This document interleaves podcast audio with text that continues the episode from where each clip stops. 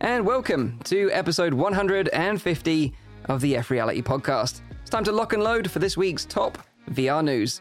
We're going to be talking about Onward getting a visual downgrade on PC, rumors intensify around the Oculus Quest 2's IPD adjustment. We have some new information about Star Wars Tales from Galaxy's Edge. We'll be talking to our special guest, Lucas Rizzotto, about VR game development and building real life time machines. Mind blown. You definitely want to stick around for that. And then finally, Rowdy has got some new VR releases for you to look forward to next week. But now, let me introduce you to the team and find out what's been their highlight of the week this week. And also let us know what you played in the chat so we can read out some of your highlights too. First up to the plate, this guy is going full beast mode, or should I say, Mr. Beast mode. Our Frisian friend, it's of course, Nathie. How you doing? Yeah, I'm I'm doing I'm doing fine. Although I have been working all week. It's like it feels like I'm living in a simulation right now. It's it's pretty it's pretty crazy, man. It's pretty pretty freaking crazy. But um, yeah, we're setting everything up in terms of like hardware. You know, we collected everything. Now we're looking into setting everything up. And next week we're gonna shoot. So uh, yeah, it's insane. We're we're having 30 to 40 accessories, headsets, simulators, etc. Everything, high end, low end, etc. And when do you think uh, people will be able to watch the video? Do you, do you know roughly when it's going to go live? Uh, I don't know yet. I can't say. Um, Yeah. But uh, it, it it's usually not taking months because uh, you know they they like to uh, be on the hype of stuff. Because Yeah. if you would release it two months later, it's like, uh, yeah, this headset is pretty old. So yeah, but it, it's it's gonna be it's gonna be insane. I think it's gonna be the most uh, the highest viewed video on the platform. Um, That, that includes VR. Yeah. Yes, uh, yes, VR. Yeah. Um, so it's gonna be huge uh, for sure. So yeah, we're we're in crunch time now because you know that VR uh, across the board is not always compatible. You know, you can't just let's say grab a Valve Index and then hook it up to a treadmill and then wear uh, let's say certain gloves with it and then then also put a, a haptic suit on and then also have some smell modules around you. I mean, that's not how it just works. You know, you need to do some research on what's Yeah. possible or not. But, um, it's gonna it's gonna be good. Like I did so much research in what games should they be playing, what experience should they be going for. Um, Yeah. The the only thing the only thing that I cannot solve, sadly, is that if you want to try 40 to 50 accessories, headsets, etc., in two days, I can't promise that you're not gonna get motion sick. Yeah, it's going to be interesting to see how they react to that. Uh, absolutely, yeah. Yeah. But but because they're not that well versed in VR, they've tried it, but they're not like pros. So yeah, that's going to be interesting. Um, from the chat, people are saying, um, can you just adjust the audio levels slightly, like boost us up, um, and even yourself Okay. up a little bit, Nathie? I think. Um, Okay. But yeah, I think uh, this is going to be a super interesting project from Mr. Beast. Obviously, he's one of the biggest uh, YouTubers on on on the platform. So to get that kind of exposure for virtual reality is great. I think for the whole industry. Um, so I'm excited to see it. So glad to hear that you're working hard behind the scenes to make it make it happen. Yes. Next up, this guy doesn't play well with others and is the definition of a lone wolf. Everyone say howdy to Rowdy. How you doing? I'm doing I'm doing all right. I, I also had a very very busy week for completely different reasons than uh, than Nathie, just because uh, I went to my first virtual reality conference uh, in here. Well, it wasn't really virtual reality; it's more like online. They just called it a virtual reality conference, and they actually spent quite some time on, on making it really really well. Now, this was for my work, so it was. Uh, uh, for from my my actual work, uh, and it was uh, on a, an Alzheimer conference that is called uh, AAIC. It's the biggest Alzheimer disease conference in the world that was held normally this year in Amsterdam, so back on the on the European continent. And uh, the interesting part was the the amount of effort that they did in making the uh, the the conference as real as possible. So they even supported virtual reality devices, so you could use a virtual reality device to go to the to the to the conference session. And they had like um, the conference hall, like the lobby. Uh, you had uh, the the poster sessions. You could actually uh, go in there and like walk or up, well, not really walk around, but like look around a little bit. Uh, It was very very interesting how they did that, and they obviously spent a lot of energy and time and money probably in, in making something like that. It was all uh, all moving as well, so you had like this uh, this overview of like the the lobby. You could see people moving in the lobby, so it was really really neat. It was the first time that I actually uh, did something like that. It was also my first time I went to that uh, specific conference, so it was a lot of uh, a lot of firsts for the first time. nice. And how many people attended, like in VR? Do you know the numbers roughly? I, I don't know if they're. I don't think they keep those numbers really. Uh, also because virtual reality, I don't think is really like the perfect platform in order to like you know, especially because you you want to take a lot of notes, you need to write stuff down. I don't think virtual reality is like the perfect platform for doing that yet. Um, but on on average, a session would probably have like 700 to a thousand people watching it live. Right. Yeah, yeah. And I take it like because this is to do with your work, did they supply you with a headset or you're like, yeah, don't worry guys, I've got this. I've got my own kit. Uh, no, no, they, they don't because everything is uh, watchable just on a PC screen okay. as well. And I think that is like the, like, well, like 99.9% of the people are probably doing it that way. Yeah. It's just neat that they, for the fun of it, I guess, like included virtual reality support as well uh, which is kind of kind of interesting to see. They maybe maybe they knew I was coming, so yeah. they did it for me. and were they were they actually talking about using VR as a platform to help people with Alzheimer's? Because we've talked about that. There before. might have been like a there might have been a few more talks that like went more into that like therapeutic benefit of, yeah. of like maybe using a virtual reality device. Um, but that wasn't like the, the, the, the, essence of the conference. It was more about, about like biomarkers, diagnosis, uh, improving uh, recognition, uh, healthcare. Yeah. Uh, it was more that was really the focus, the the, the hardcore science of uh, of the disease and the pathology. So. Yeah. yeah. very interesting though. Yeah, absolutely. And you know, we've discussed that before. You know, VR would be great, you know, as a use case for people that suffer from Alzheimer's, you know, maybe to take them back to a time that they remember sure. visit, vividly to help them out. Uh, that would be kind of an interesting thing. And I know that Nathie's brother and manager David does a lot of work or research in that kind of field, right, Nathie? Mm-hmm. Yeah, that's true. Yeah, I um like Actually, I thought maybe to invite him on the podcast sometimes to talk. We should do that. Actually, and, we should uh, get more into the healthcare uh, yeah. stuff. You know, because you know I, I keep on mentioning, for example, that yes, what you just you know uh, referred to, but also that the Go is still getting used a lot in that uh, in that field. So yeah. yeah, it would be good to kind of dive deeper into that. I agree. Yeah, we should get him on the show in the future. Absolutely. And talking about getting people on the show, a special guest this week who wants to take us back to the future. He's the builder of VR time machines. It's Lucas Rizzotto.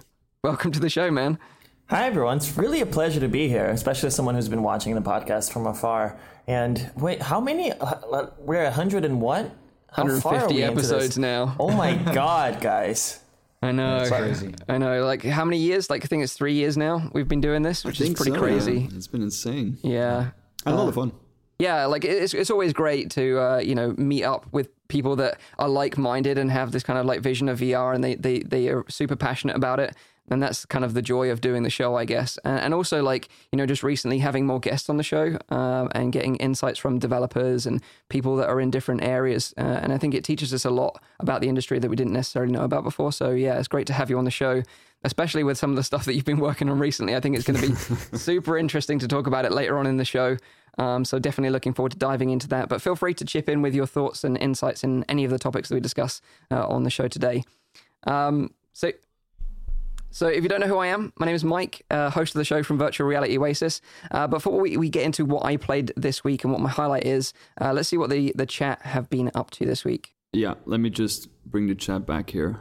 Um, so we have, uh, well, we had a lot of people saying that the audio was still a bit too quiet, but now it seems to be yeah, resolved. So I, I thanks I, for that. I think I sound beautiful um, now. Do I sound beautiful? I hope so. you, you, always sound beautiful, okay, Nathie. Cool. Always.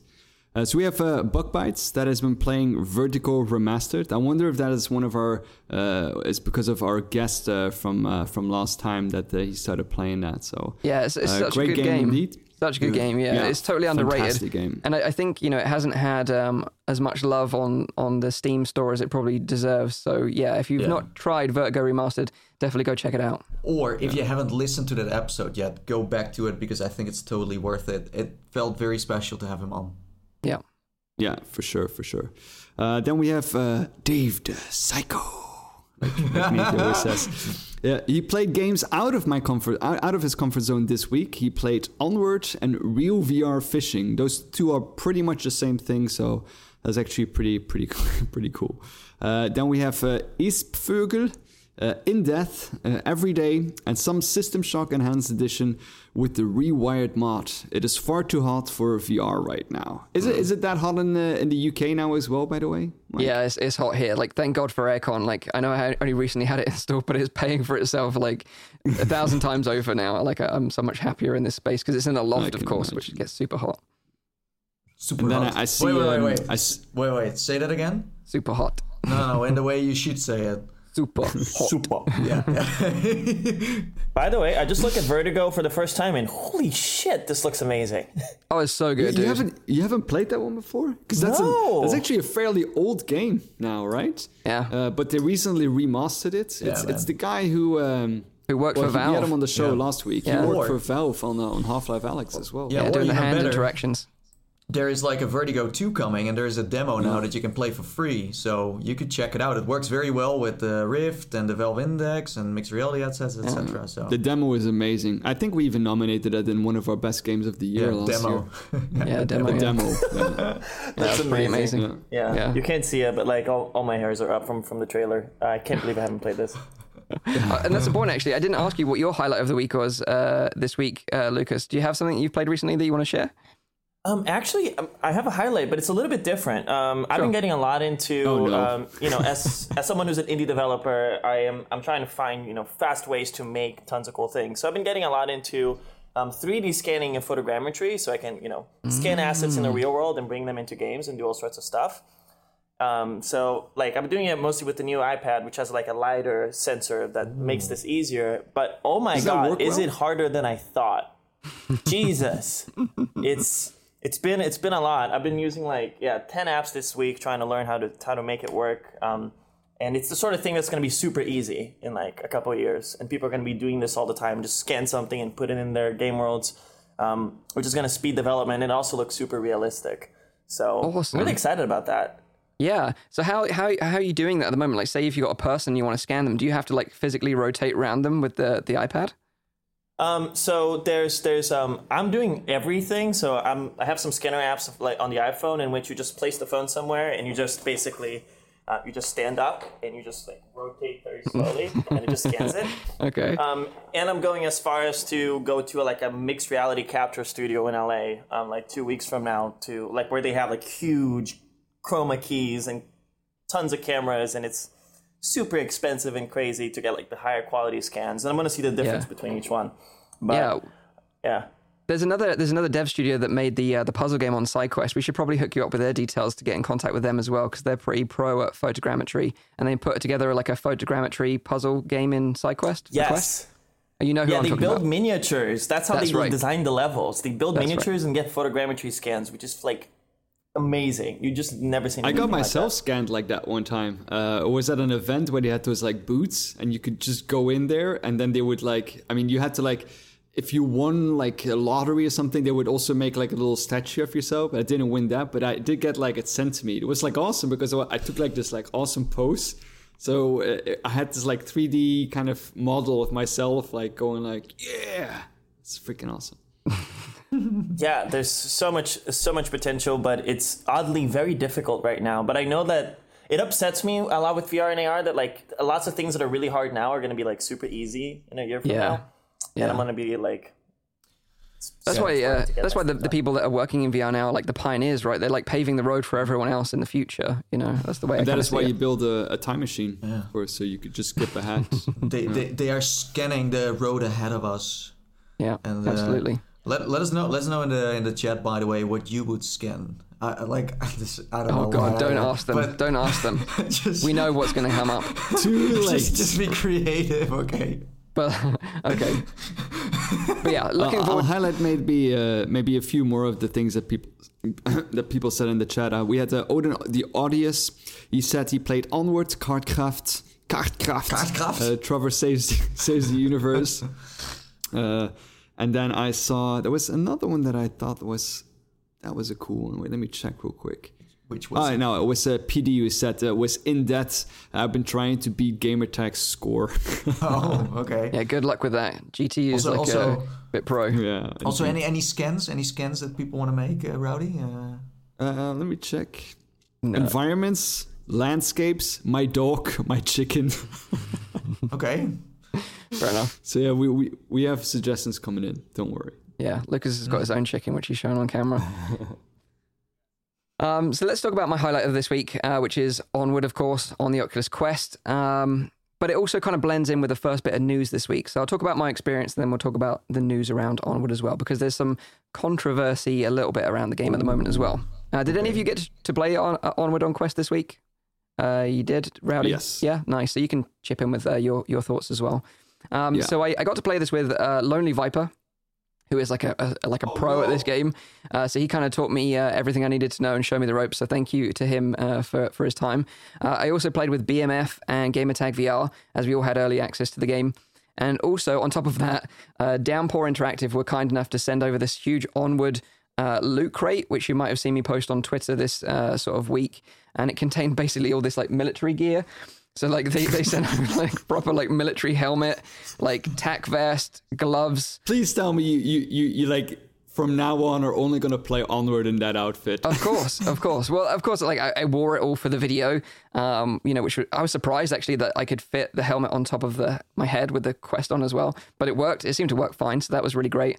Um, so yeah, I played it wearing all that kit, which was a lot of fun. You, you look Um, so dangerous, man. It's like if I would see you on the battlefield, if I was your enemy, I was like, whoa, Yeah. I need to be scared of this man. He's got a 360 no that, scope. that was me. more because he was playing with the lonely viper than well, this is the thing, right? Like, because I because I looked so pro, and it's like then I couldn't play like a noob. But you know what I mean? Like, otherwise you're just going to be like all the gear and no idea. So leveled me up, made me play better.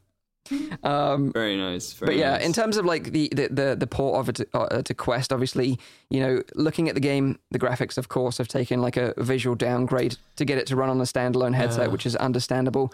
It's a bit Um, like uh, like Robo Ro- Recall, same story, right? Like the Yeah. graphics are just not so great, but the, at least the gameplay is still there.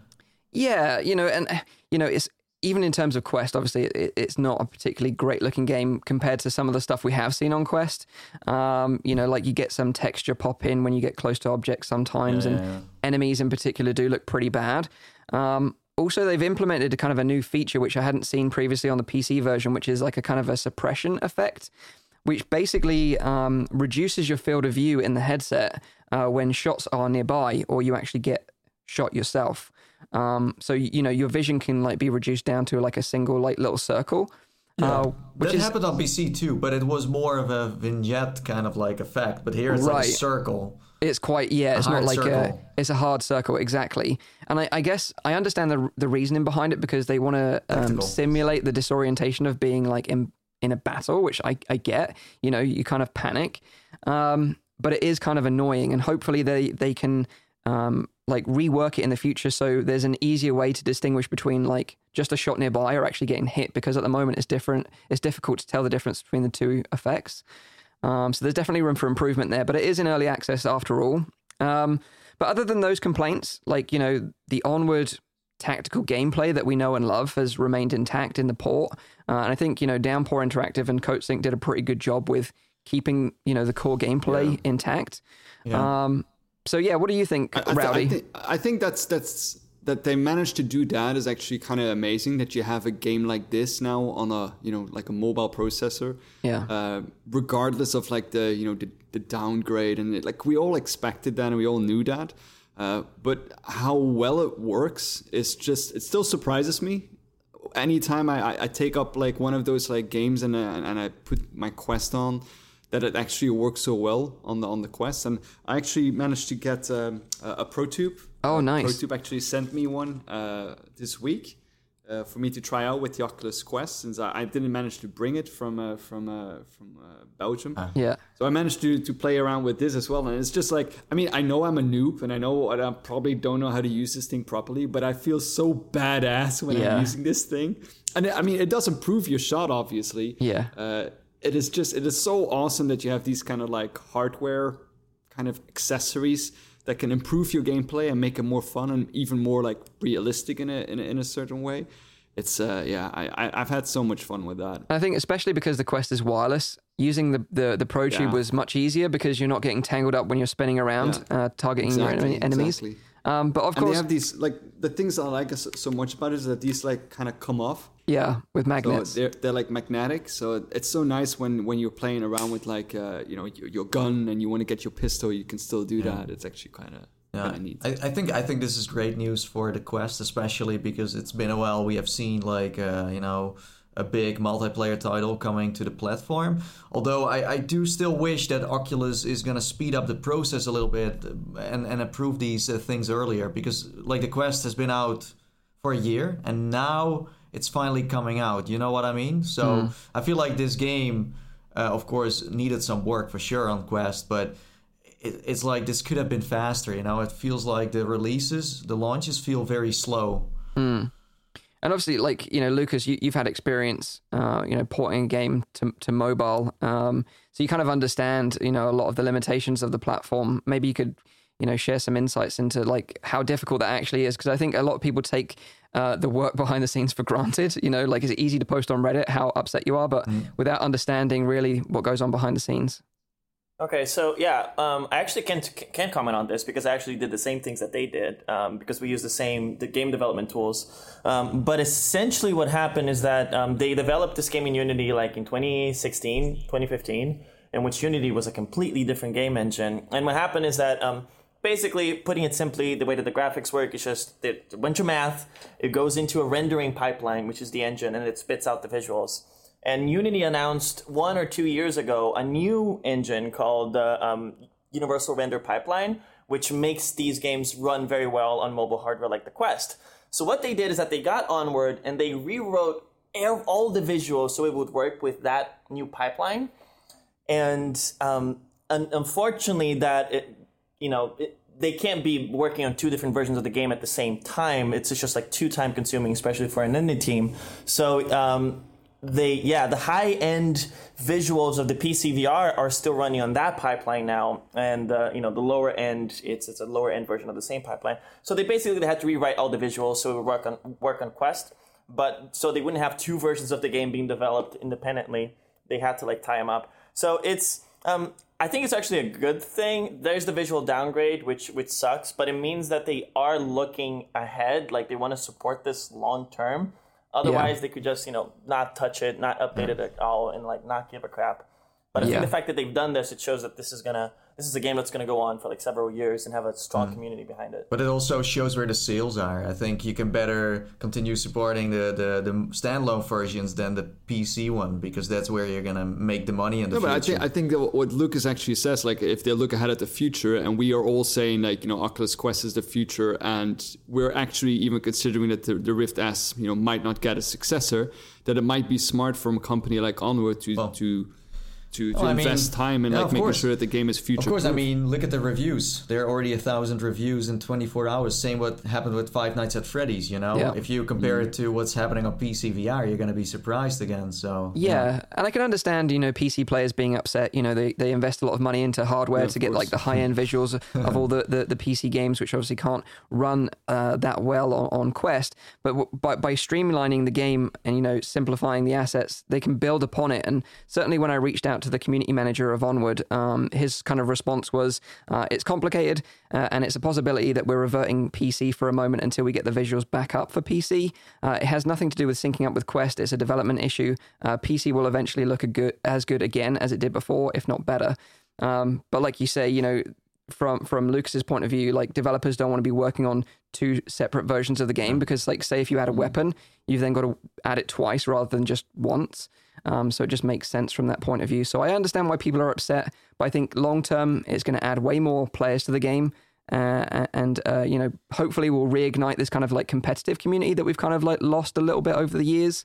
You know that we we saw like really um, uh, at OC4 and OC5. You know those big kind of like competitive events. Uh, We Yeah. lost them at OC6, uh, but hopefully this kind of reignites Yeah, that I- competitive scene again. I think that the PC VR community should just get used to this because this is gonna happen more and more. This is gonna be uh, pretty standard stuff soon because Quest is just where, as I said, also where the money is. So there are more priorities there. So if you have to downgrade to make it work on the Quest uh, Yeah. for PC, then yeah, sure, because you you have to survive as a dev studio. Yeah, go on, Lucas.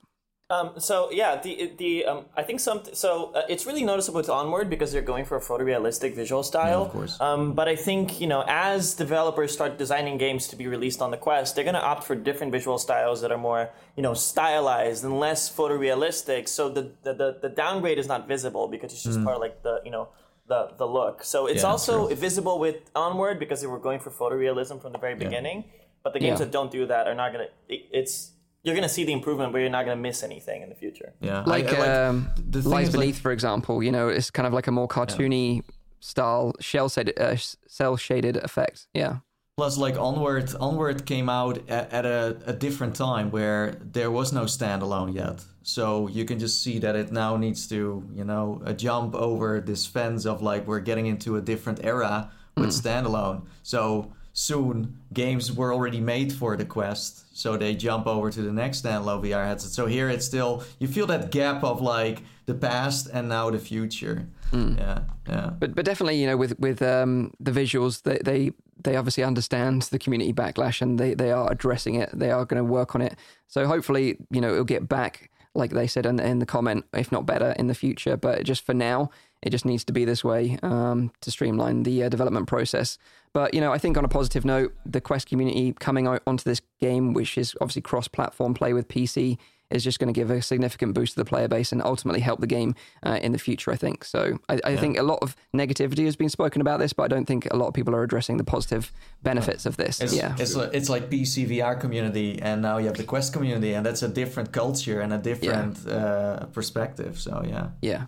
So that is um, onward on the Oculus Quest. If you like kind of like slower, more tactical, team-based communication sort of first-person shooters, it's a little bit different than the, the traditional sort of run and gun that we've sort of seen on SideQuest, like with Pavlov and Hyperdash. Um, so yeah, go check it out. It's available now on the Quest. Um, next bit of news, while we're talking about Quest, is about Oculus Quest 2 and its IPD adjustment. Um, so last week on the show, we went over the leaked images of the new Quest and we kind of speculated over the different parts of the headset. Um, we got very heated at different points, so if you missed it, go back and check it out. It's kind of fun to listen to uh, some of our opinions on those things. Uh, but one of the key points of the discussion was the lack of a physical IPD adjustment slider, which is kind of normally located underneath the headset. Now, um, IPD stands for interpupillary distance and is essentially the distance between the, the pupils of your eyes. And, and setting this up correctly in uh, a VR headset is vital for a comfortable uh, experience. And some headsets like the Oculus Go, Rift S, they have a fixed IPD, but this can be problematic for people that who, who kind of fall too far outside of the ideal IPD sweet spot of like 64 millimeters, I think it is roughly, uh, Rowdy being one of them.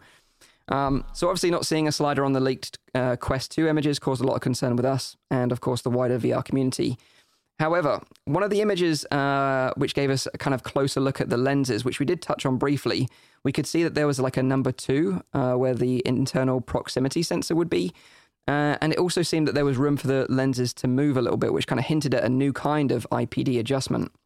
So, uh, Upload VR this week, they shared uh, some information which they say is from a reliable source uh, and said in an article that the upcoming Oculus Quest has a new system for physically adjusting the lenses to your IPD.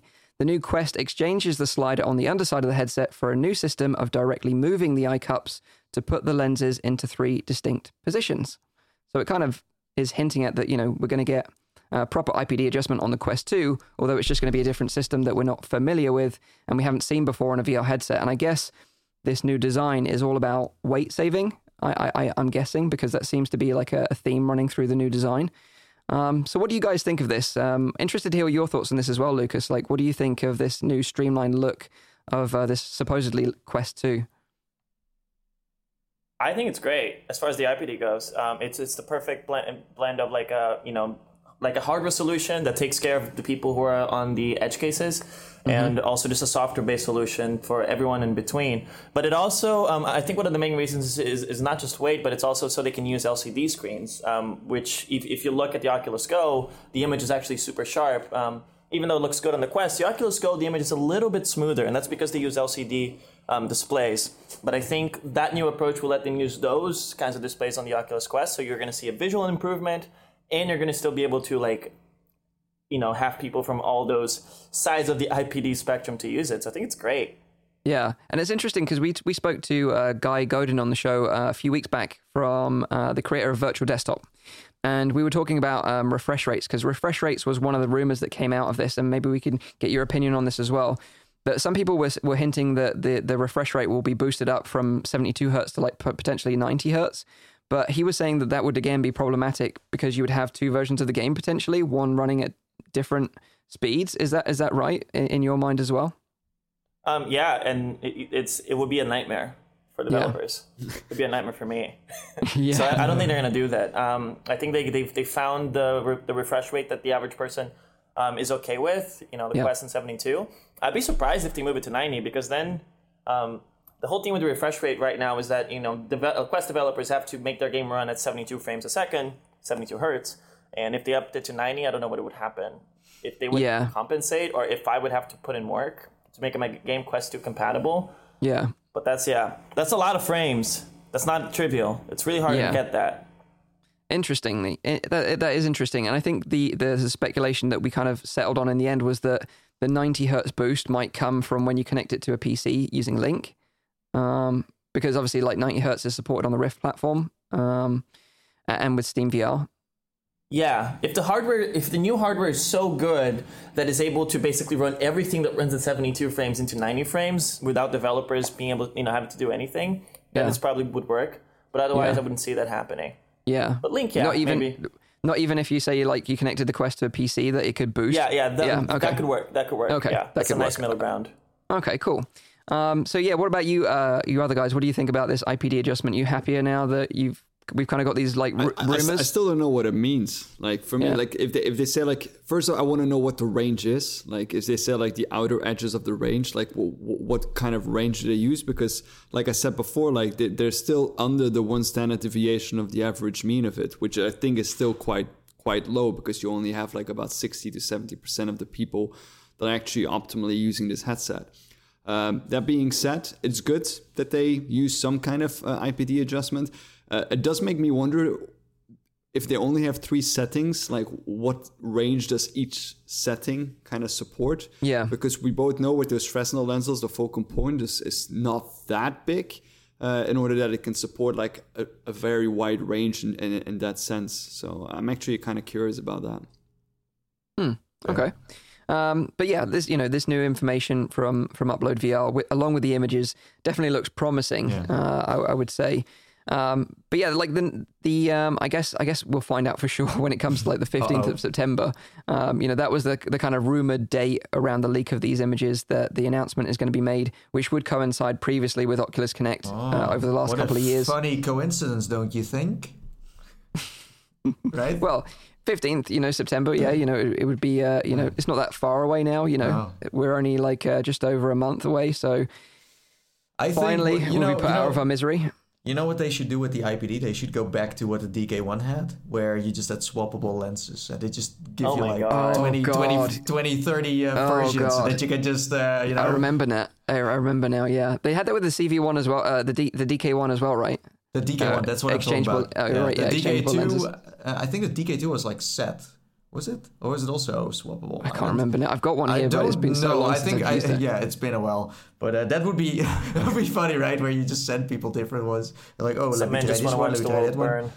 Yeah, yeah, yeah, pretty much. But you know, it's promising, and I think you know, hopefully, this information will put a lot of people out there, you know, in the VR community that are concerned about not having IPD adjustment on the new Quest uh, yeah. at ease, uh, and it's definitely welcome uh, because I think that that was problematic for for both the Go and the Rift S. Um, yeah. You know, even Palmer Luckey himself couldn't use the device, uh, according yeah, to him, well, anyway. Let's yeah. just hope uh, Facebook knows what they're doing. I'm sure. I'm sure they've got it in the bag. But again, fifteenth okay. of September. That's your prediction. Okay, let's I, find I, out. I think you know. I think you know. it's easy to be dismissive without knowing what's under the hood. You know, and I think that that always happens just, when just, you see leaked, leaked images. Just just don't get too excited, but also don't get too uh, you know. Stay yeah. in the middle. Stay stay yeah. normal down to They know what they're doing. Boots they actually do. Yeah, they know the concerns and they are always planning to fix it. If not in this one, in the next generation. Mm-hmm. So um, yeah. they have a plan. They have a roadmap. They know what they're doing. Six more weeks to wait, so we'll find out for sure then. But um, that is a IPD Facebook's adjustment. Great master plan. yeah, IPD adjustment is going to be likely on the next Oculus Quest. Um, next up, some information about the new upcoming VR Star Wars game called Tales from Galaxy's Edge. You excited for this one? Who, Any me? of you? it doesn't matter. Yeah, me. Yeah, yeah, yeah, Yeah, dude. yeah, I'm so excited, man. No, I'm, I'm crazy excited. I've actually I'm, been I'm kind of excited of where they go, where, where they're gonna take this now. That's Mm. Yeah. what I'm excited. like I've actually been to Galaxy's Edge. I've actually been there already, so I'm gonna re Relive it it. in VR. Yeah. Yeah. Well, we got a snippet of information. We didn't get too much. Uh, we didn't get a game trailer, unfortunately, but we got a kind, a kind of like behind the scenes look at the development.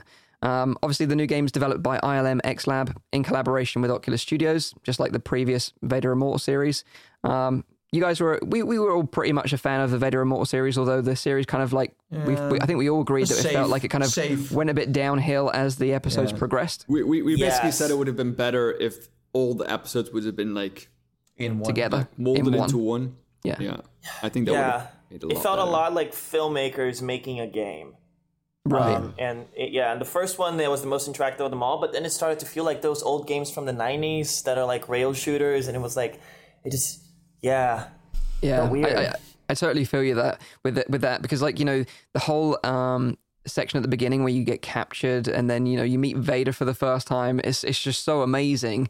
Um, but It then was also because it was new, you know, you hadn't experienced something like that before. But then in the second game, you look for something, you know, new again, but it's like kind of like a reiteration of what the first one was, and the same with the third one. then again, It, it, so that's why I said maybe if they put everything together, the overall impression would have been better of the of the of the series in total. Not, not, not only that, it also felt very safe. I, I feel like every time a new Star Wars VR game comes out, it's made for the new people who just buy into a headset and not for the uh, for the users that are already on the platform. So I feel like this one is gonna be also kind of targeted towards that audience. Makes sense because Star Wars is how you sell headsets. So, uh, but I, I wish they they're gonna explore some new things that are a bit more on the edge of what VR is. You know uh, what VR can do because yes, it was a fun experience, but it didn't blow me uh, away in terms of mechanics, and I would love to see some more in that that that sense. I got addicted to the dojo though completely. I was just like, That that's a good invention. like for as a kid, being able to train as a to be a Jedi every day, that's like fucking amazing. Yeah. Um, yeah, I got addicted to the dojo, but the story. I just want to talk about one thing in the story because Sure. when episode two, when you saw that Vader was doing those things because of, because of Padme, I was like, holy shit, this is like they're introducing a very vulnerable side of Vader that you don't see anywhere else, really. Um, and I'm so upset that you didn't play as Vader because I think it, it would have been amazing if in episode two you just play as Ah, like Vader from his perspective, Yeah, so you yeah, can get some yeah. of those, um, That's you know, cool, yeah. the emotional perspective. They kind of abandoned the Padme thing, and I was like, oh, I I was gonna see that side of Vader, the more vulnerable. It's Um, like a huge uh, thing, like revealing that and then just leaving it there is like insane. Yeah. yeah. yeah, it, the ending was very anticlimactic. Like you said, it felt like it was building up to something bigger than actually uh, the payoff was in the end. Um, but certainly with this new game, I know you touched on it, Nathan. You think it might be leading in the same similar direction, but what they have hinted at is uh, multiple difficulty levels, and also the fact that you can die in this one because that was, you know, you couldn't necessarily die uh, apparently during So Vader Immortal. It was that more, kind of like more more game than than movie. E- exactly, exactly, yeah. Okay. Um, and in terms of like character, you actually play the role of a droid repair technician, uh, and you've been attacked by uh, the Guavian Death Gang. Check that, pretty epic. Uh, Guavians? yeah, the Guavian Death Gang, and you've crash It landed on. sounds like a like some kind of drink that you get on like a guava funny juice? one, Guavian. Yeah. Um, but yeah, you've, you've been attacked by them. They're kind of like space pirates, and you've crash landed on the planet of Batuu near to the Black Spire outpost. Now, the, the Guavian Death Gang, they've actually featured in the movie. They featured in um, uh, Force Awakens. Uh, they're, they're actually the group that confronted Han Solo and Chewbacca uh, aboard the Millennium Falcon. If you remember that scene from the movie when they were had that kind of like uh, dangerous cargo. Um, if you remember that yeah, bit. yeah, yeah, yeah. Um, Yeah, yeah. but what's interesting, like uh, Nathan touched on earlier with this project, is that it revolves around this like Black Post outpost, uh, Black Spire outpost, sorry, that, uh, which one, yes. which directly links to the real world Galaxy's Edge um, theme park experience at Disney World, right? Yeah. Uh, and you've been there, and you've been on the the Millennium Batuu. Falcon ride, Yes. It's Is it called, called the planet Smu- is called I think it's called Batuu. Batuu, yeah. Yeah. But uh, the Black Spire outpost is like the location on the planet. True. Yeah, and and um, yeah, you can you can ride the Millennium Falcon. Uh, it's it's in Disneyland and it's also in uh, I think it's in D- Disney World as well. That's right, yeah. Too. Um, And is it yes, called Smuggler's like- Run? Smuggler's Smugglers, yeah, Smuggler's Run, Yeah. exactly. But there is a storyline to Batuu and what's going on there. You know, you have rebels running around over there. The Empire seems to also be in control there. So I think we're gonna see some of that lore from Disneyland uh, connected to.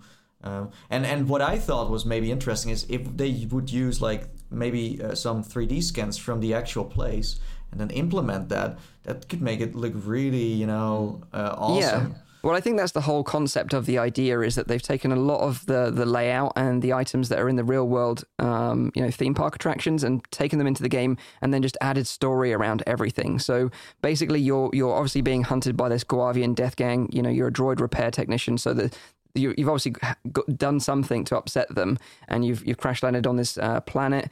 You know, you've got this cantina there, which I guess you can visit in in the real world uh, location, which is um, Seezelslak's cantina. And in there, in the game, you can like just hang out, listen to his stories. He talks about the Millennium Falcon because that's obviously still there as well, which is at the Black Post, um, Black Spire Outpost, and why it's there. Because this story is set between um, the Last Jedi and Rise of Skywalker. So there's obviously a story as to why the Millennium Falcon's there, and you know you obviously play a role in the in the, the greater story. Um, if you want, you can just hang out in there as well. You can play some music on the jukebox, some like alien tunes, uh, and you can even play some space darts in there as well if you want to. Um, but yeah, it seems like we're going to be uh, wielding blasters and uh, being chased by this this gang. Uh, but it doesn't mention anything about lightsabers this time around. So maybe you're not sort of like a you know one with the Force or have any sort of Jedi powers. So this this like right now, as we know, is like an Oculus uh, thing again, but it, it might be a timed exclusive because usually uh, these kind of like titles, but because PlayStation VR now has Vader Immortal They too, do, right? yeah, that's so, right. uh, I, I I- think this is also gonna come to you know other platforms. Uh, of course, Yeah. it's nice to have a timed exclusive for like maybe a year to But while touching this. on that, it's kind of interesting because in the blog post, uh, all it says is that the game is coming to Quest. Doesn't even mention Ah, Rift at all. Okay, so they might Um, have a timed exclusive on just saying that for now. That could be. But didn't uh, they do the same thing with uh, They with, did. uh, Vader Immortal? They did. Yeah, it but came it out on Quest first, and then it came out on Rift later. Oh. Yeah, Um, So we- we might see the same thing again. And obviously, you know, if you're going to launch a new headset, you know, this game is rumored to come out later this year. You know, it's great, like I said on last week's episode, to release a s an, an epic game like Star Wars with a brand new headset. Yeah. You know, this is this is the way to sell devices. throw some Lone Echo in and some Medal of Honor, and you got a nice little bundle. Yeah, and, and, and in a way, in their marketing, they don't want you to even think about other headsets that are the Quest because you know they're like Star Wars. They want the average like you know ma- mainstream consumer, so they want to pretend that the Quest is the only one that exists, and they don't want you to even think about you know other headsets. So makes sense. Yeah, yeah, But it so, does make so, sense. So so far, like this video that they launched was interesting, but it wasn't much gameplay. It was nice to get a behind the scenes look. Yeah, no But gameplay. uh, there were some like you you can see in the trailer like you apparently get chased by this this alien because you can see it in the video that something is chasing you. You have to escape. Yeah, Um, so it seems um, like it's kind of like um, like scripted events that are going to happen, and maybe point to point where you're going to bump into something. So not I think it's more open. Like you can take your time and do what you want to do. I think, um, and and that lady is uh, her name's Tara Rashin apparently, and she's like the head of the Guavian Death Gang. She's like an alien badass know, like pirate. if you if you look at the concept stuff that they show, it shows more of like a point to point adventure title. But Hmm. I don't know, maybe like open world. Yeah, who knows? If it's too open world, we're gonna see like uh, parks uh, popping up in the distance because the rendering is going crazy. So I don't know. uh, Yeah, how that's gonna look. it's I, ILML like ILML would never do open world. I seriously doubt. yeah. They're like they wanna. It's it's a hallway. It's a really good looking hallway. That's what the game is gonna be probably. full of porks, yeah, yeah. full of porks. Yeah, I don't know. like Um, it's it's it, don't you think it's kind of like interesting that yeah they launch this, but then it doesn't really necessarily have to do anything with Disneyland. Although of course Disney owns it, owns the whole franchise nowadays. I'm like bring this bring this to Disneyland. You know, take a little bit of that experience from the quest and polish it, and it's like uh maybe a 10 minute void kind of like thing. And Right. just drop it there and let people play it. I'm like, include it because it's awesome. Because right at the moment, it seems like it's the other way around, right? It's like the real world going into VR. Like they've just Yeah, that's taken the concept and put it into VR. You want it the other way around. You want like a void experience there Yeah, using this Yeah, that- concept. okay. yeah, yeah. That would be fun. Yeah, like the CEO of Disney a couple years ago said he hates VR. He would never do VR in the theme parks, but now it seems they've done the 180 recently. Yeah. So they're like actually Yeah. considering it now. um, Although I which is think- funny. You know, like location based VR, like right now, is probably not on anyone's priority list because it's probably incredibly difficult and, and, and troublesome. And everyone's concerned about like, you know, getting ill from having someone else's face juice on their head, you know, from a headset or whatever. you just don't want that. So, uh, yeah, I think it's probably unlikely at this point. Yeah. Yeah, um, the Void is closing um, most of their spaces as well. So Yeah, it's a shame because that that that um, Secrets of the Empire. I don't know if you ever tried it, Lucas. Did you try it? I Um, did, I did actually. Like, I think it's the best VR uh, Star Wars experience I've ever tried so far. You know, Really? Because uh, talking about like uh, multiplayer, this is going to be a single player one.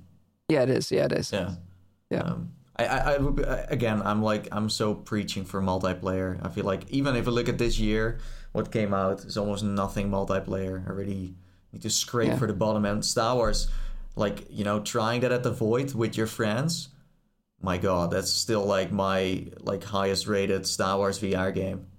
Yeah, on, like my Lucas, best VR experiences by far are always like immersive theater experiences that makes physical actors and things with VR. Those are the ones that really stick with you forever. Um, yeah, they're really take it you. like. I take it you as a fan of the Tempest then. Um, I was, um, yeah, Tempest was cool, but I, I think my my f- most impactful VR experience was one called Unchained, which was a very short run December um, Christmas VR experience with live actors. And there's something about a character walking towards you and you feeling their breath on your face that's like, Wow. whoa, okay. um, yeah, it's it's really impactful. Um, immersive theater is really cool. And that was so. So that was real life immersive theater. In but w- you're all wearing VR headsets, so you're all in the same physical space, but was wearing VR one. headsets. It was me. It was just me. I was the player, and there was one actor that played multiple characters. And it was it's so megalomaniac and so financially unsustainable. It's just imp- but it was so special um, to have Wow. that kind of attention for one person. Yeah, that Um, sounds incredible. I've never heard of that one before. Yeah, so it's really limited run. Interesting. Can what was it called again? not- Um, Unchained. It was Unchained. uh, yeah, a Christmas Tale, something like that. we should recreate this for your series. Yeah, there you go. Future future video for it. yeah, but but you're seeing that with experiences like the Under um, on the Yeah. Quest now of like people trying to bring live actors and that component to VR as a whole. Yeah, but, yeah, but And we it's- want it from you because right. Yes. Yeah. But What, what are you to- doing on this podcast? Get to work. Like, But just to touch on that, I think like this this the genre of like um, VR experiences with live actors is really one of the first genres of VR content that really only exists in virtual reality. Um, and I think that's what's going to make VR really like last in the long run is these genres of things that only exist in VR. And the Under is a really good example. It is great. Yeah, it is great. It's not for everyone, but you know, if you like immersive theater, go check it out for sure. It's the beginning. Yeah, absolutely. Yeah, and I, I welcome it with open arms. Absolutely. Um, the final bit of news this week is about Microsoft's Flight Simulator, as there was a lot of um, confusion this week, I would say, about the, the VR support coming.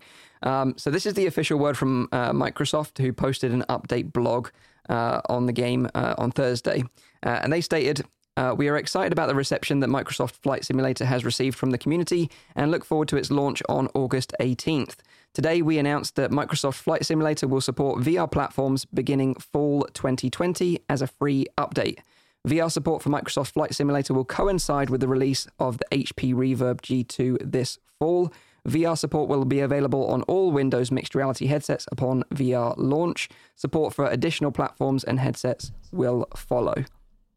So I think the confusion came because Upload uh, did an article saying that the game was going to launch and only support the HP Reverb G2. I think they just misinterpreted the message. You know, instead of coinciding with the release, they thought, oh, it's only going to support that headset. Um, but it is going to support all Windows MR headsets in the initial update in the fall. And then obviously, like Index and Rift support will come later on down the line after that. So Good- good, good news all around. how, how will that, how marketing, will that work then? How will how would that work with like um, um, that? Are they going to bring the game then also to Steam? Is it on Steam? Or Well, I'm glad you asked, Rowdy. I'm glad you asked. You read my mind because the game is now available on Steam. Yeah, you're absolutely right.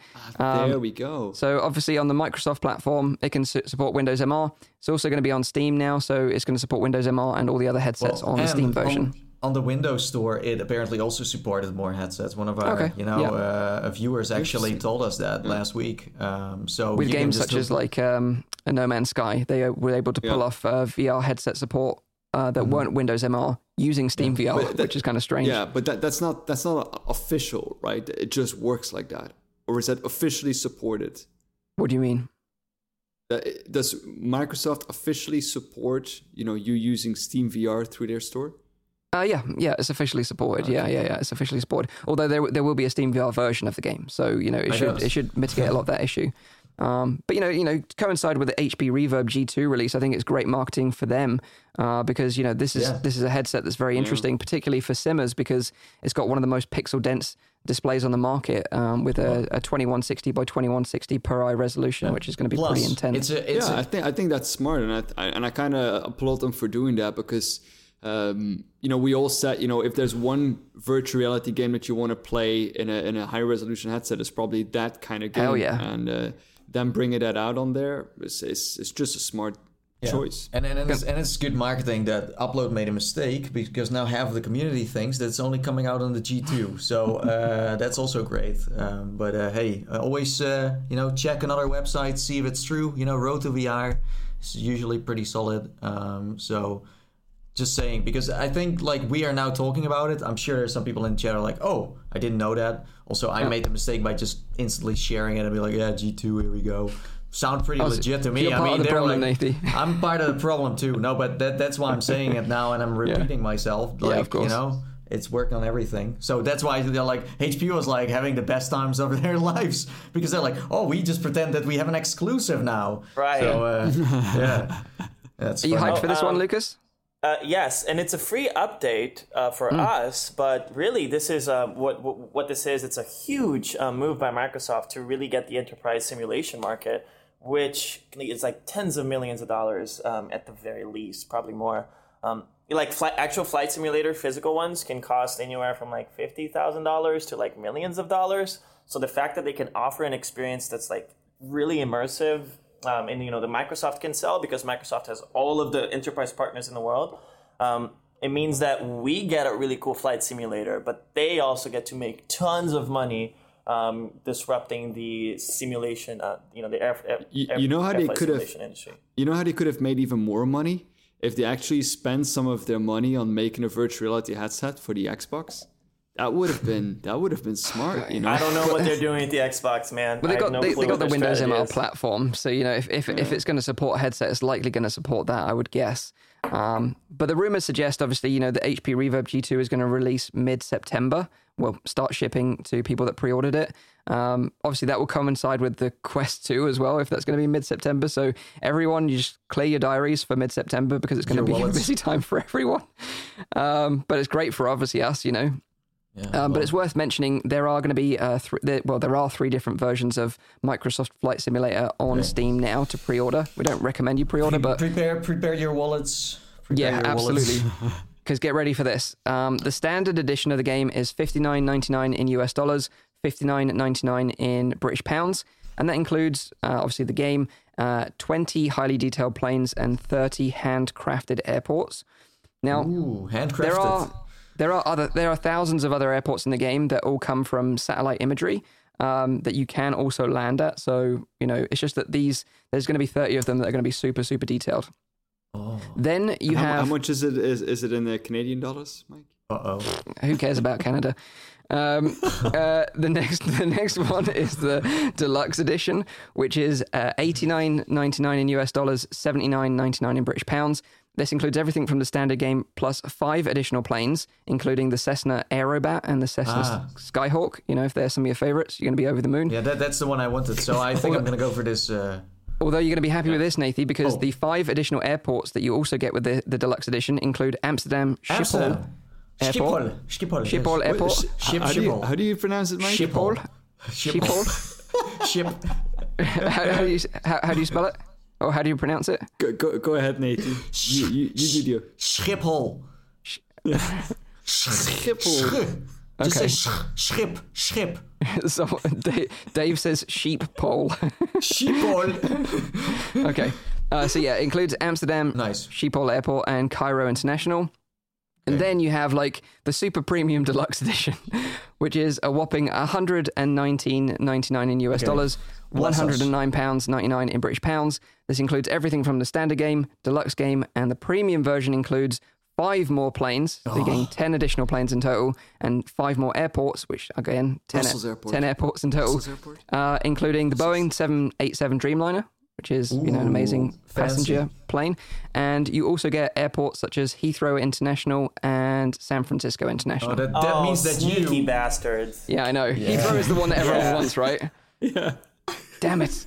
So I'm I'm gonna have to spend like 120 quid just so I can fly a plane out of bloody Heathrow Airport. Do, do, don't you think that this game is in the end gonna be like? Uh, is it VTOL that is like selling so many DLC? Like in the end, where in a few years we have like uh, like ten thousands of airports. Like, oh, I want to buy the airport in Madagascar, so let's uh, let's also like, buy this DLC. DC you know? simulator or something? Yeah, yeah, Well, they- they're going to enable uh, workshop, uh, so uh, companies will be able to add uh, content to the game that you can buy uh, independently, which is awesome. Which is yeah, awesome. let's Yeah. let's make it ourselves, Mike. There you go.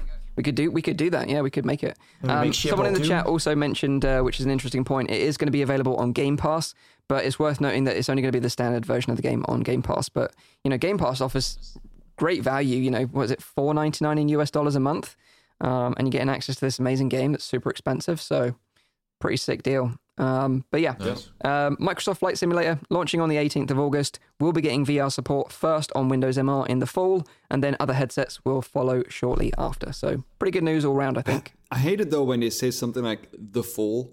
like there's like Yeah. three, three months time. Like, whoa, can't you be a little bit more? it's like in a spring with the two-week or something. Oh my god! Yeah. Like Yeah, Lucas, Yeah. are you are you guilty to uh, saying telling your your consumer people, the ones that are gonna buy your stuff, like, hey, it's gonna come out in the fall? What do you think about developers using that term of like a season instead of it's gonna be July or it's gonna be you know November? Probably reduces frustration on the True. part of the consumers. That's- yeah, yeah. because it's things always go wrong. You, all, I, I, I delay my things all the fucking time. Um, my, my time machine video, which we're gonna talk about later. I, I was in like in April, like it's gonna be out in April, guys, and then yeah, it yeah. went out in July. yeah, yeah. Yeah.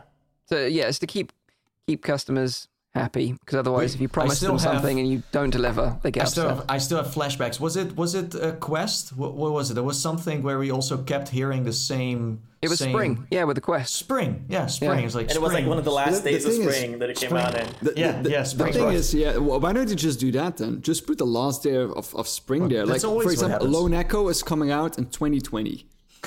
I Lone Echo think it 2. generates more 20, hype. That's like I think Yeah. people are just you know hoping and talking about it more, even if they're going to release it only at the end. Maybe Hmm. that's it. Conspiracy. probably This is a conspiracy. This is a good conspiracy. frustration.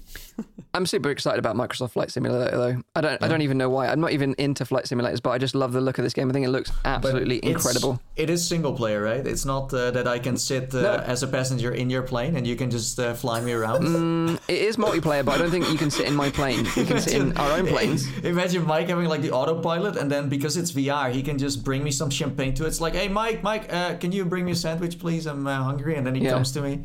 Although We, oh, we actually have a great. Go on. We actually have a great comment in the chat regarding that discussion as well. Like we had the Ray Pope saying that, uh, do they not know that fall is a different time on the other side of the world? so it's already out there. Like you know. That that is that is true. That that is, is true. true. I'm Brazilian. I understand. But yeah, no. If you want to fly your own plane, you know, Nathan, we could fly together. You know, do the Oh, flying yeah. V That's- sense. Dude. Yeah, yeah, yeah, yeah. yeah. I, That's fun. I, I would grief the hell out of you. I would just be touching all the buttons while you're flying and just like this is you hard. gotta yeah, do hard that with mode. Viper as well, then, and so you can do like, uh, oh goddamn, it's Viper. Oh, like Mike, Mike is gonna fly, and then you do karaoke, and we were like, "Oh, we're going Wow. to Ibiza," eh, and I'm gonna sing, Yeah. and you're gonna fly. But then I say, Just you know, not from it's going to take three real life hours to get there. You know, and you have to just Oh. sit there, be happy and jolly the whole time. That's true. Yeah. Well, okay. Every- Everything's in real time. You can skip, of course, but you know, OGs don't do that. You know, they, they, Oh, they, they, they, they, they, oh, you're the fly- OG now. I'm not an OG, but the OGs do. Oh yeah, for for one moment you had like this OG face of like, oh yeah, Yeah. yeah, I'm gonna buy like this. I'm buying the most expensive version, guys, and I'm an OG. This is how the uh, uh, you know the flight simmers roll. You know, he was he was. Did you see him flex? Did you see him flex with his like most expensive edition that he hasn't played it yet? I am going to pre-order it though. Yeah. Didn't you say you were afraid of airplanes, Mike? I am actually, yeah, and that's that's kind of funny. I, I, I hate flying in real life, and I'm hoping that playing this game will kind of, you know, um, change my mind. You know, get me more accustomed to being in the air. So then, when I get on a plane, I'll be super excited rather than scared. That's the plan, anyway. We We'll should go to we should go to Oculus Man. Connect. Someone just mentioned it, so we're gonna all be sitting in the plane and we're just gonna do a live stream where we're gonna fly to OC. Yeah, we'll do like an eight-hour live stream. I'm down, dude. I'm Yeah. down. Although I've been on a plane with Rowdy for eight hours, and yeah, it's not as fun as you'd imagine. It's, no, no. Whoa, tell us more. no. You sat in front of me, right? I was the guy who was constantly doing this for eight hours. yeah, exactly. chair, Like, Yeah. What the kids usually do, that's what you were doing. Yeah. Uh, yeah. So that is uh, Microsoft's Flight Simulator coming out on the 18th of August. Uh, now let's talk to Lucas, our special guest this week, about uh, what he's been up to. Uh, if you're not familiar with Lucas, he is the developer behind the VR social experience, which is super unique, called Where the Thoughts Go, and now working on a YouTube channel called Lucas Builds the Future, which is super, super exciting, and it's in an interesting transition as well. Um, Yeah. But before we get into that, maybe we should talk about like how you first even got into VR and what led to where you are today. Okay, so I actually don't. Uh, I didn't have a technical background at all, and I've always like you know when when the when the Rift was announced with the Kickstarter, like way back in 2012, I looked at it. I was like, oh, that's pretty cool, but I could never do that because you know I'm not I'm not technical, and I thought that people who coded and made these things were like teenage geniuses who write code in their sleep. So for many years, I, I, I was looking at it at a distance, but I was like, you know, I, I could never do any of that. Um, and it's but as the years came by, I started to think about it, and I started to think of all the things that I wanted someone to make, but that no one seemed to make. Um, and as I you know got to meet some friends in the you know the tech community, I started to see of how much of technology and coding and all of that it looks harder than it is because they have all those words and the vocabulary and it just you know it seems like in like a different language but when you break it down it's like it's not as difficult as it seems so in 2016 i had a big breakup and i needed to get my mind off of things so i just started going to hackathons and doing vr um, and you know getting more and more excited about it and building things that were weird and that i liked and turns out that that's really valuable just doing things um, that you personally really care about, but have a unique perspective. Uh, you know, things that embody you as a person. And even if you don't have technical mastery, if you're not like a super technical person, if your work is your perspective, it usually stands out, and that's enough. And that's what Where Thoughts Go was. I think in the end, it was just. Um, it's not that I'm like a crazy good coder or anything, but because I had I knew enough to build something that was unique, it ended up doing well. So it was really just a crazy messy process. I tried Yeah. to get into VR for like four times and I failed four times and it got in on the fifth. The breakup helped a lot. And yeah, it's you know lots of year, years of fighting imposter syndrome of like oh people are gonna find out that I'm not really that I don't know anything. Yeah, but yeah, then yeah. you start to see that no one knows anything and everyone's winging it, and that's when I really started to get comfortable.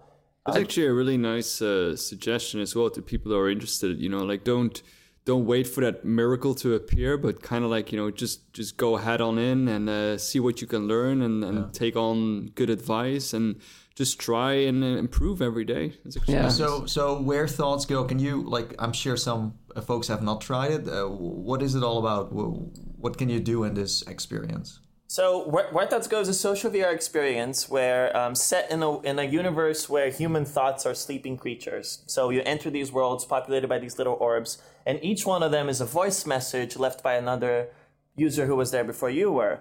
You can wake up these little creatures by touching them to listen to the voice messages that other people left behind. And to progress in the experience, you need to create your own creatures and answer increasingly more intimate questions and leave your voice messages behind for others to find. So it's very intimate. You get to explore these parts of people that um, you know usually don't get to explore, and VR adds a layer of intimacy and immersion that it's completely completely counterintuitive because I never thought that it would um, it would work as well as it does. But it's um, yeah, it's it's it's very emotional, and there's lots of interesting things that happen. You know, um, at a philosophical level that that I think are cool. But that's the general gist. It's a social experience where you just How- share intimate shit anonymously. How did you, how did how did you come up with that? Uh, I, I I go out to I, I I go out to bars a lot on my own. Not anymore, of course. Um, but it's I've always did this thing in which I just started having conversations with strangers, and I just love to listen to their stories and get really intimate really fast with people. And I guess that translated into VR, like where I created this VR outlet where I could have infinite amount of intimate interactions with strangers. Um, and you learn a lot from those um, those things because you know there's there's just so much human wisdom that you only obtain once you have like a deeper relationship with someone. But if you can make that accessible, so you can just you know skip all the small talk and go into like the, the thick stuff, um, it's yeah, there's a lot you can get out of that. But originally, it wasn't a VR experience. I was trying to do a phone app Interesting. but I made it in VR because I didn't know how to make a phone app and I knew Unity, and it was a, like a happy surprise. It just worked out way better. Phone app? What what kind of phone app? Um, it was it was like you would like travel little like constellations of messages. You could listen to people and um, leave your own. But it's it doesn't work nearly as as as, as much because like VR is a really good medium for focus. And um, there's something really important about not you know not having external noise and just being like deep into a VR world that um, helps a lot with intimacy and you taking other people's intimacy seriously. Uh, when you're on a phone, it's like everything's competing for you. Notifications are competing for you. It's really hard to get people into a certain mental state. So, yeah, my life is just a series of happy accidents. You know, but Bob Ross Happy was not wrong. Um, and it's with yeah. um, with with where the thoughts go, was that your first released app like game experience on any platform, or had you released stuff before that? Okay. So I actually started with the Hololens. That was Okay. the first thing that yeah I made. I released two apps and made like three projects with this um, before I could do um, you know before I, I got into VR because actually virtual reality is way harder to make than augmented reality. Uh, Interesting. don't tell anybody I told you this, but it's so much harder and people don't know. Um, it's really hard to impress people with AR and really less so with VR. Um, but yeah, I made a couple of apps for this, and the cool thing was is that at the time, only boring enterprise people had these, which means that anyone who's just who's just having fun with it just like stands out like a sore thumb because everything that was being done with the Hololens was just so boring. Yeah. Um, so yeah, I did a couple of these to learn, and then I moved into VR because I started to see that VR could do some things that AR couldn't. But I Yeah. started in AR first, VR second. And what were the AR projects like? What were the the the basis of them roughly? So I like I, like I made a um, AR chemistry app, which is like a periodic table you can load up anywhere. You can look at atoms, combine them, make molecules. It was like an education thing that I did specifically because I hated um, chemistry, and I was like, can I make this fun with AR? Um, Okay. and It was a simple project, and it did well. Um, then I started to get a little weird. I made um, an augmented reality version of Snake.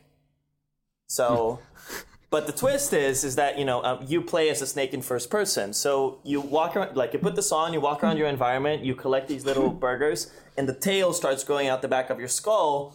So you start to create your own obstacles as you move through space, um, which is really amazing. fun, and it gets you to engage with your environment and climb on furniture and do all sorts of crazy shit um, that you wouldn't. Games usually don't make you do. Um, and then some other mm, audio visualization stuff, like some audio reactive holograms that react to real world audio. So you can just place a bunch of stuff around you and start playing an instrument, and it all moves and breathes with you, or you turn Yeah. on a stereo and it all comes to life. Lots of little things like that. Um, And what, so so your education um, up to that point, like, did you did you like study like computer science or anything like that, or any sort of like anything that would help you with this kind of like endeavor that you ended up going into? So I, I, I do have a computer science degree that I got in two years because I like I, I was I was from Brazil and I was trying to find a way to get into the United States to do cooler stuff because it's a little bit hard um, in, Brazil. And the only way I could get a visa is by being a student. So I did enroll in uh, college and I did technically have a computer science education, um, but I never went to class really. I picked like a mediocre college that would let me do a four year degree in two years. And every you know, I would just ask the teachers of like, can I just learn this on YouTube? And I would come in for the tests. And most of them, with the exception of one, which was like my arch nemesis, um, would would let me do that. Wow. And so technically, yes, but really in practice, I learned it all on YouTube. And I Yeah. think it's important to make that distinction. And I think, I think yeah. this is something that, that is reoccurring and something we've seen a lot on the show when we've had developers on the show, like Guy, for example. Um, you know, he, he's pretty much self-taught, and I think you know it sounds from from your perspective that you learn you know a lot of the the, the most important stuff uh, outside of like college or university. Yeah, I mean, who's going to teach you VR? How to make VR? Right. No one's going to. yeah, right. It's kind of amazing though, like the state what the internet is in, that you can have like the perfect teacher kind of in your own computer. It's uh, it's amazing because I learn a lot Oh, of, yeah. of the stuff that I do through that platform as well, and it's you know you, you learn so much new stuff, and then so much old stuff is on there as well. So. But I mean, it's also a big step to move from Brazil to the United States, just to kind of follow well your dreams. Uh, because, uh, like we know, of course, Ana Ribeiro, who made Pixel Ripped, she's also from Brazil.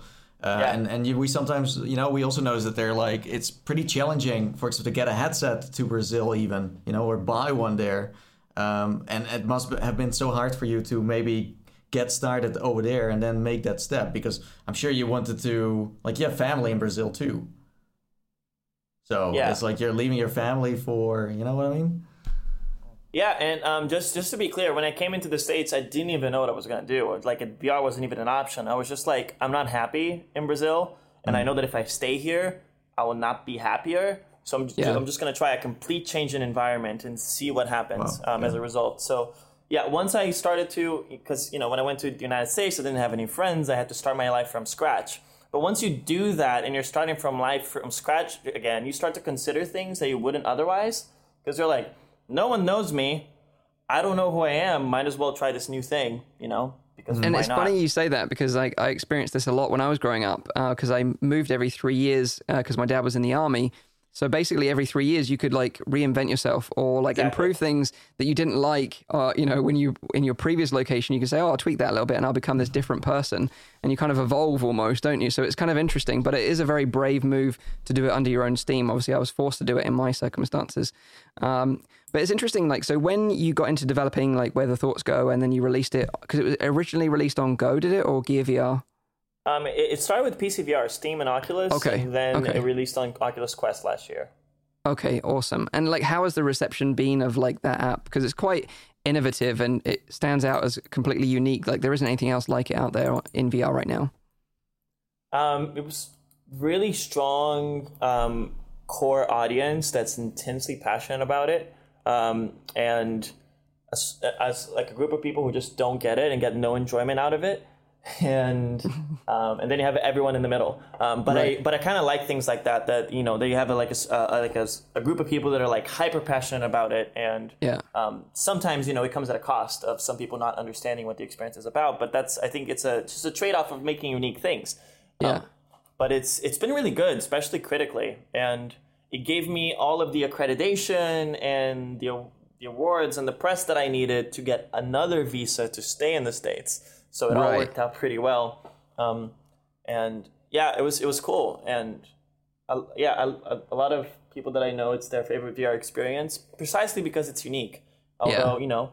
You never get the same thrills that you get with, with like The Walking Dead or something like that, but you will get a something new. It- Which it's- it's what I want in VR, honestly. It's Yeah. welcome. It's welcome and it- for sure. you know, it's kind of moving as well, like because it's kind of random, isn't it? Who you get in terms of like Yeah, their completely. experience, and some of them can be super emotional. You know, some and, and they get, some of them get super deep as well. Having tried it myself, you know, some of them uh, do get like super deep into like what happened in their life because it's like you know, tell me about like a time that you've fallen in love with someone or something like that. Is that am I remembering Yeah. this right? Um, and and they go into super detail about it, and, and bearing in mind they're It's sharing this with complete strangers because it's anonymous, It's of because course. it got that anonymous like Yeah. kind of feel to it. Like people are feeling more free to like share something like that than they probably would have uh, when they were actually physically talking to someone. yeah, or assigned to Well, a it's name or something. Yeah, Uh, of it's- and, and, and, and next to that, also, let's uh, you mentioned the bar. Like some people are kind of anxious to, you know, uh, be social in in real life, but this kind of gives you the opportunity to kind of experience it for the first time where you share something but you don't see this person but you know that someone is going to listen to it so you can Yeah. kind of start kind of rolling into that so it's almost like the bar without the people but you just can't see them but they're there It's it's an introvert's dreamscape. Yeah well That's that's, what i'm saying yeah that's what i'm saying yeah that's true yeah, So, so um, with that, like, did you get involved with like Oculus or anything like that to be like part of their start program, or was it just a, a completely self-funded I- app? Oh, it was self-funded. Uh, I did join Start, but um, Okay. yeah, I, I think the only way to do interesting things is, um, especially as an outsider, because no, no one fucking knew me. Um, you know, and they didn't know if I could actually finish anything. Um, And actually, still, it's still like I, actually try to get some projects funded that are like really weird and unique, and people actually are still hesitant to give me any sort of funding because it's like uh, there's nothing like this. We don't know if it's going to work. But that's like, you know, precisely what makes uh, cool projects, um, and we can talk about that. But yeah, I was pretty much on on, on my own, um, Yeah. and you know that's what that's when coming and being in like a one man team really helps. You have runway. You don't need a lot of money to build things, but it is exhausting, and there is. Um, there's a yeah uh, it, it drains a lot out of you doing a project like this for one two years which is one of the reasons why i'm segueing into youtube projects uh, Yeah. with vr and ar Yeah, and, and before we touch on that, like, have you considered like um, releasing some of these more interesting ideas on like SideQuest, for example? um yeah it's just that there, there there's like um I, I'm, I'm i care a lot about polish and perfectionism so by the time you know you develop something that it has a certain level of polish it's not quest ready anymore um, but I will try to find projects in the future that I can throw on the que- uh, on, on on SideQuest. Um, but it's like, I I guess I thought about it, but it's like I just can't do I can't post things that are unpolished online. I just have this thing. Maybe it's something that I need to overcome and, and be better at. But um, yeah, I'm trying to find the happy middle ground. Actually, it's it's it's difficult. Yeah, it's difficult. It is difficult. Yeah, I mean, we, maybe- when, when we spoke to Zach last week, you know, uh, about Yeah. Vertigo, he had like this, um, like giving a release date, you know, it's like, okay, now it's really gonna come out. So as a developer, it's like you're you're working on it in your own like you know bubble, so you have no idea what people are gonna think of it from the outside. Uh, it's the same for us when we upload a video, right? It's like you have no idea. You you think it might be good, and then when you upload it, everyone loves it. You're like, well, I thought it was okay. So yeah, I mean, but he gave himself a hard deadline, you know, yeah, yeah, yeah. uh, and had to stick with it. That's the Yeah, that's yeah. the point there, I guess. So he didn't use fall, or he didn't No, use no, no. summer, He was a bit more specific. spring. But Yeah. maybe we can talk about this transition then from like VR dev into Maybe like. first, Go on, sure. maybe first we can because we have uh, quite a few questions from the Okay, chat sure, for Lucas sure. as well. Maybe on this, uh, since we're still on this on this topic. Um, so first we had um, from Paradise Decay. Um, um, does Lucas check? Did Lucas already check out Real VR Fishing? The photogrammetry and animation in that game is superb. I have not. Um, I am checking it out right now. Real VR fishing. Good suggestion. Yeah, and Wait, they use Then we photogrammetry had, in that uh, one? I didn't know that. Um, apparently, according to uh, according to Paradise Decay, it looks real for sure. Mm-hmm. Oh yeah, they're, they're super clever. Yeah, they're mixing 360 photos and, and real time elements. Yeah, this is clever. Um, yeah, I'm looking at the trailer. Cool. Yeah, all right. And then we have um, from uh, uh, Waffle, interesting name. He must be Belgian. Uh, he asked, "How long did it take for you to make the game?" So I was learning how to code as I was making it. Um, so I actually rebuilt it from scratch four times, and this is something that's going to happen when you're um, new. It's you start to make so many mistakes, and they start to add up on top of each other to the point that it's quicker to rebuild the app from scratch than it is to you know fix Oh those mistakes God. because they're just so fundamental, um, and Wow. they're just like tearing the whole project down. So, um, like the first version of the game, it took like actually four months to make. The, the like the you know the the uh, the first version, but I rebuilt it like I had to rebuild it three more times, so it ended up being like a one year and two months development cycle. But that's part of it, you know. It's part of the sacrifice. Um, but yeah, it's. And then I got to a point that I was polishing it too much, to the point that I was like, "Wait, no one cares about it. I should stop and release it." So Which happens a lot. So, but, but that that's like that's kind of interesting because in the end, um, usually if like a bigger dev studio, they can't just start over every time because in the end you need to deliver a product, you have uh, investors, you have. So how how do you manage that? Because in the end, I mean, you need money to live, but you also need money to make your next project or sell your project that you're working on. Yeah, I was. I mean, for most of my life, I was always on the verge of bankruptcy, and money would just appear um, magically when, when I needed it. Okay, there would be an opportunity that would work. Um, but the way really that I um, f- actually funded my education is that initially, when I was doing Hololens projects, where's the Hololens? Okay, cool. Um, I bought a Hololens when I had student debt, and I, I had I don't know why I bought this. It was such a bad financial decision um, to force myself to like. I need to make money with this, otherwise I am screwed and then I basically, um, because there was n- almost no mixed reality developers developing for this, I got one or two or three contract gigs um, in which they basically financed me learning how to make stuff for this. Um, wow. And, yeah, and and then I um, that's awesome. Yeah, and then I did that to pay for my education and all that stuff. Um, but then uh, I actually got uh, like a like a small in- investment on Where Thoughts Go. It was someone who was like, I don't know what this is, but I like you here's some money. I was like, okay, thanks. Um, and yeah, then I got a grant later. It was something that happened that I was lucky with, and now the Oculus Quest sales are helping a little bit. So it's it's it's it's it's this constant of just like things are happening. Yeah. And I've been trying to live this philosophy of like think about money all the time, so you never have to think about it at all. As in, every time you meet someone who's done something really weird and artistic, you and you're like, so how'd you fund this? And you just keep asking those questions all the time and try to find you know if there's something that that's a good fit for what you're doing. And yeah. well, that's, if you're doing why, that all the time money appears magically because one day. that's why i was wondering that because i have met you many times. It seems like you're at every event like uh, i think at vr days i'm in amsterdam and suddenly you pop up. I'm like where the heck did you come from? It's like you're you're everywhere connecting with everyone of course like learning from everyone. And yeah i think it's a good tactic being yeah being at conferences was instrumental Inst- like everything um all the major connections that made me make the main decisions that I did, I made it at conferences. Mm-hmm. Um, I started Where Thoughts Go because I went to a Unity conference and there was a Sundance Film Festival panel where they were saying, we want weird storytelling VR experiences and we don't care if there's, you know, if it's, if it's, there's no reference for it. And I was like, oh, maybe I could turn Where Thoughts Go into that and then I started doing it. And then I met someone at GDC who led me to the grant. Um, so going to conferences is definitely really important, I think, as an independent, nice. um, because you are your sales team. Yeah. And now, interesting. Now you're one yeah. of us. Yeah, one yeah. of us. One of us. we should talk. We should talk about that transition. Like, where where did that idea of then? Okay, now I'm going to create content on YouTube, and that's going to be like the plan going forward. Okay, so um, you know, as you're all creative people, and you know what it is like to have lots of ideas, and you just can't work on all of them.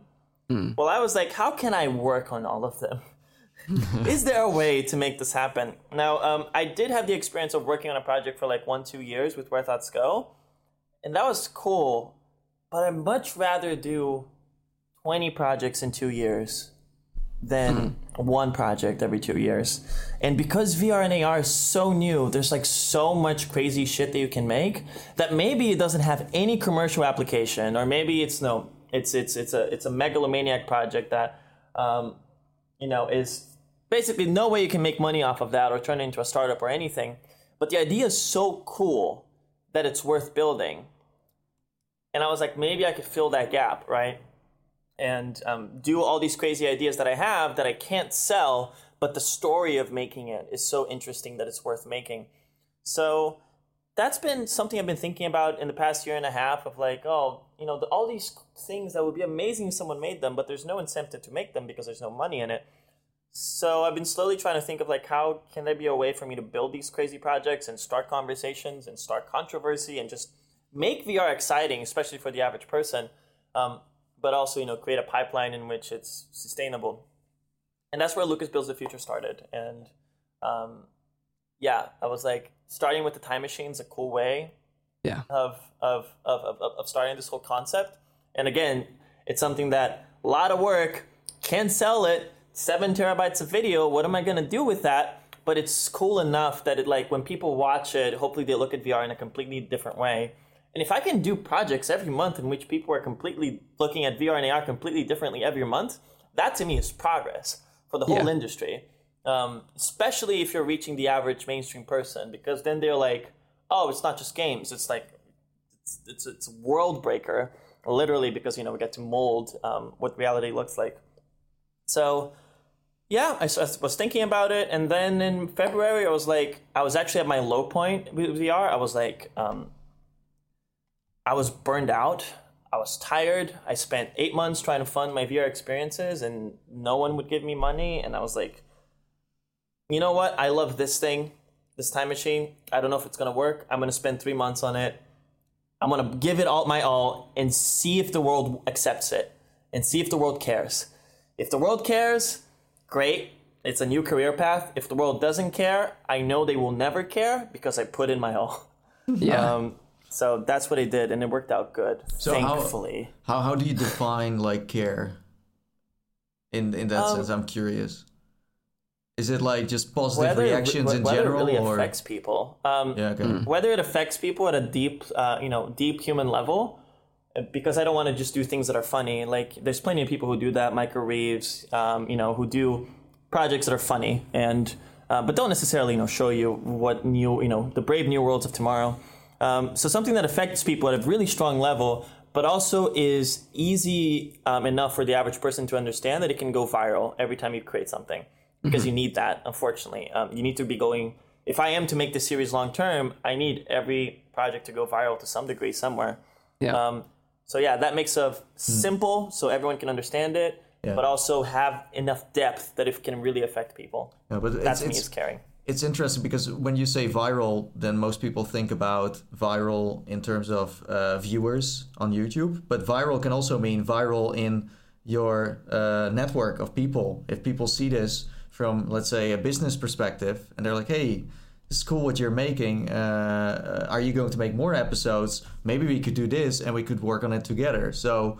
There, Yeah. a lot can come out of a video. That's what I'm saying in many different aspects. Yeah, respect points are really important. Actually, uh, they open lots of doors, and this is something that I got with Where Thoughts Go, even though I didn't get crazy numbers.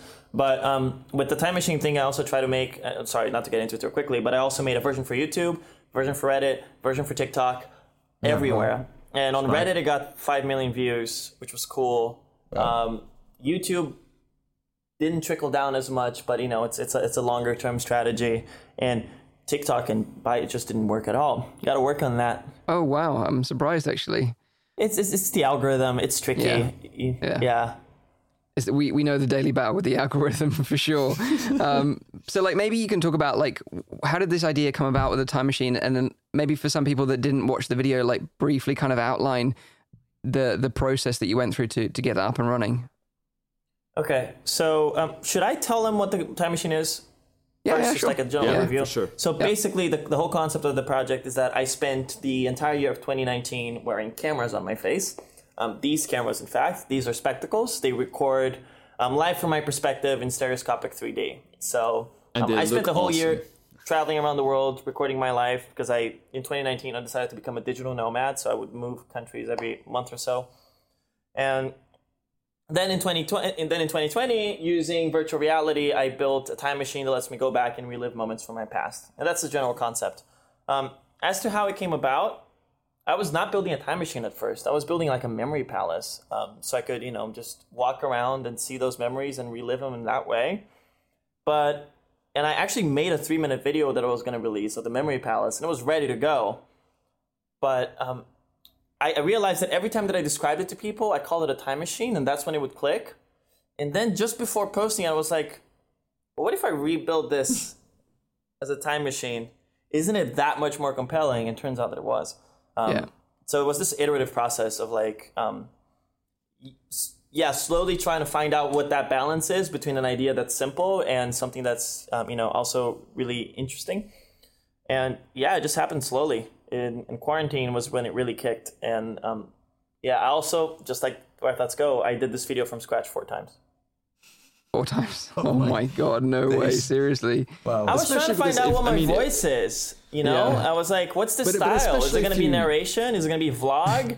Do I sound like Vsauce? Do I sound like this guy? What's my voice? I didn't know. So I just like I the was, thing is with, with with the thing is with your video is because it's it's a quite lengthy video, but there's so much work and effort that has been put in that video, and just knowing that you redid that video so many times, like we, we as as we all make videos, we know how much time consuming making a video can be. That is uh, that is an incredible so- uh, amount of devotion. So when you say redoing, that means not only did you sometimes record yourself or record something you're like this is not good enough needs to be done again, but also maybe the the storyline of how you were going to explain the time machine. So like hustling the whole puzzle and trying to put it together in a different way. Uh, yeah, it's basically you know everything from the most basic things of like what is my voice in this, you know, what is my character, um, when does comedy come in, when do, do things get serious, what is the style of comedy, um, and uh, all the way to yeah, like how do you, um, which parts do you focus on, which parts do you leave out. But initially, the first version of the video it was a memory palace, and I made ten minutes of it, and I was like, this is not bad, but it's not great, you know? It's it's it's it's it was like people liked it but they just liked it. And whenever i send something to people and they're like oh that's cool i like i feel like a failure. Right. yeah like it's it's it's it's, it's kind of like all or nothing. You either Yeah. make them go like whoa what the fuck? or um, um don't do it at all. So i just was trying i just kept trying to get to that to you know you, you to should totally explosive uh, reactions you should totally open up those old cuts of the video like as a Patreon tier or something like that. oh that. boy Oh boy. People would people would pay for that, It's especially so like cringy if if it goes bigger from here, then you've definitely got an audience there to check those older videos out. But um, but what? So so you you you know you come up with the idea, you've made the video, you've released it. What what was the you know how did that feel like releasing the video into the wild and, and then the reaction that it got? Like how how did you find that? Um, I was, I, you know, I, I, I'm, I'm glad it went viral on Reddit. Um, I thought I was gonna do better on Twitter. I think it, I think Twitter might. Does does Twitter shut down posts that have YouTube links in them? No, it's just Uh, that Twitter I think is Twitter is a different not medium. really the platform Yeah. where they where someone watches a video. That's where it comes down to. It's like you share Okay. an opinion in text form. That's kind of Yeah. what it comes down to. I was I was glad it went viral on Reddit. That it went to the front page and all of that because you know I designed this project to go viral, and that that basically confirmed in my head that you can design projects to go viral from the get go. You know the way you build them. So it's like that's important because you need that in the long run. Um, but what I didn't really expect the the response on YouTube. Um, The comment section was fucking insane. Like people were writing these essays and uh, the subscriber to view ratio was really high. Now it lowered, but it was like ten percent. So every ten people who watched it, one would subscribe. Um, so even though it didn't like has hundred thousand views, one hundred fifty thousand views right now, um, even though the numbers on YouTube weren't crazy high, the um, it seems to really have made an impact on the people that do watch it. So I'm like, okay, maybe the YouTube algorithm will be kind to me one day and start showing this to people a year, two years from now, um, if I keep making this stuff. But it was, yeah, I was happy. Yeah. And I was happy that people liked that I got serious because mm. in early versions of the video, I was like, I was trying to make everything a joke all the time because I was mm-hmm. afraid of losing people if I stopped joking around. But looks like they like depth. And that gives me so much hope that people like depth because sometimes you can forget, you know, especially in the age of today where you, you some like is it worth to make a 30 minute thing and spend all this time doing something that's, you know, more more long form and more thoughtful when you can just Yeah. do 10 second clips on TikTok. I- I It's like, this, it's like this show, you know.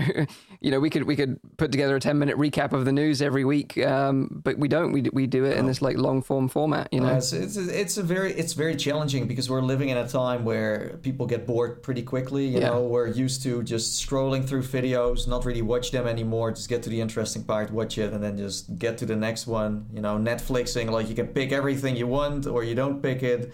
So so having a video that long and then going serious because YouTube usually as a platform is more about the entertainment part. Finding something that is more serious is usually a little bit more hidden. Um, so having something like this, and as you said, like people really, you know, getting into it and listening to what you have to say. I mean, that that that's that's a you know a accomplishment on itself.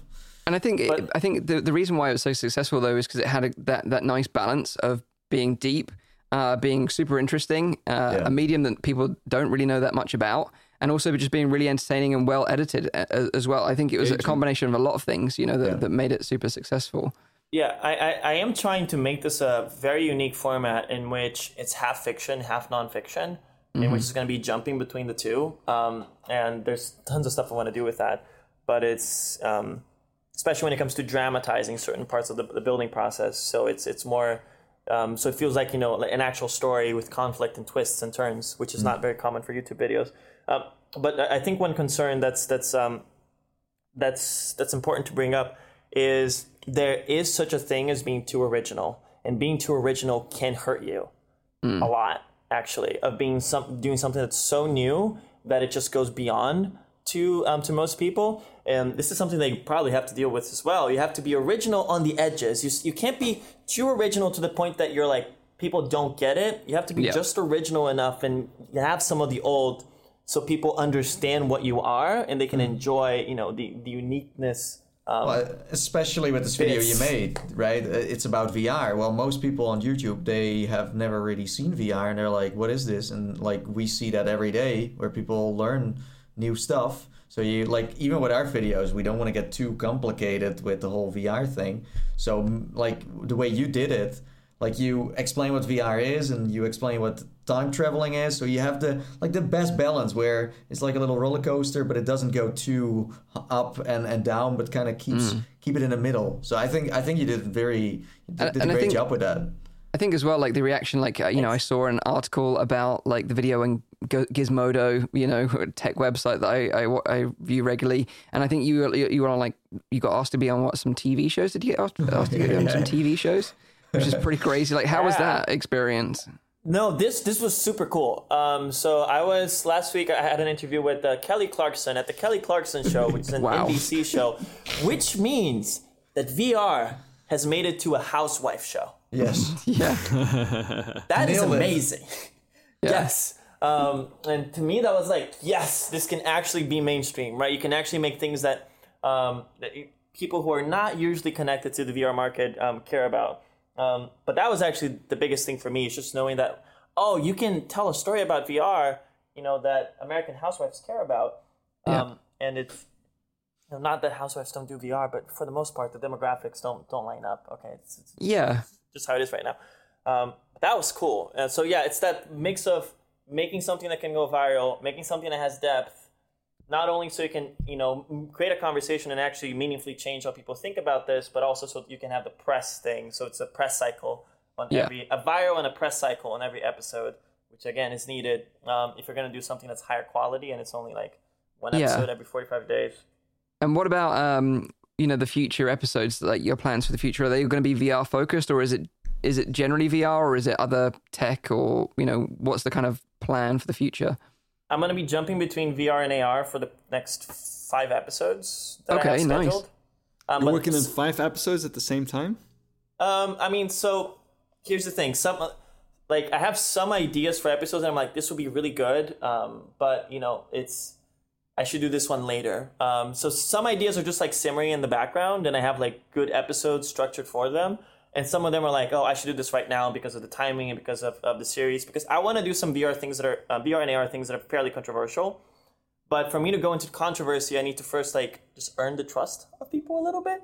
You know, um, do a couple episodes where everyone's happy, um, so I can then make the episodes that split audiences. Um, so there's also that. But I'm gonna start with VR and AR in the pa- next five episodes, and then I want to move into other aspects of technology, of AI, of food technology, of uh, and doing creative, crazy projects with brain interfaces and all of that. Um, but VR and AR is where my niche audience is. It's where most of my ideas are because it's what I do. Um, so that's what, what I want to start with. But always exploring things that are underexplored. So um, episode four, for example, will be focused on the future of propaganda. Um, and I think that's a big thing with VR that people don't talk about because they talk about VR as being as this beautiful empathy machine, but you can make people feel empathy for terrible, terrible things, um, and make them, you know, it's just, just, um, you can brainwash people, and people don't talk about it. So I'm like, I'm gonna build something that brainwashes people and see how the world reacts. Um, and. So yeah, those those kinds of things that really you know move conversation and make VR exciting again because I've been a little bit.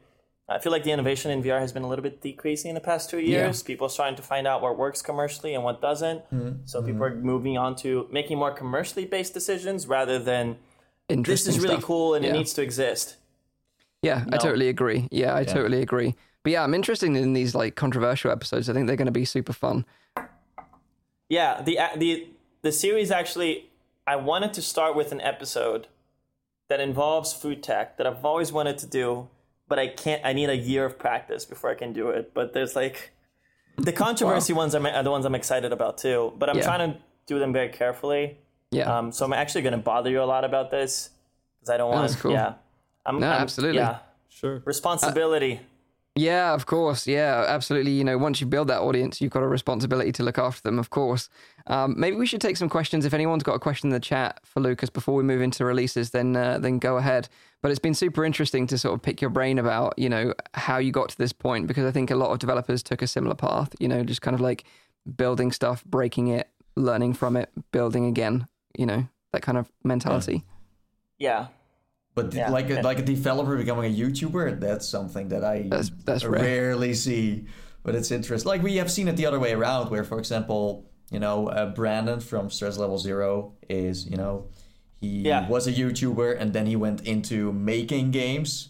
So that's Mm-hmm. the other way around. But I've never seen it the way you do it, where it's Mm-hmm. like you make a complete series on something.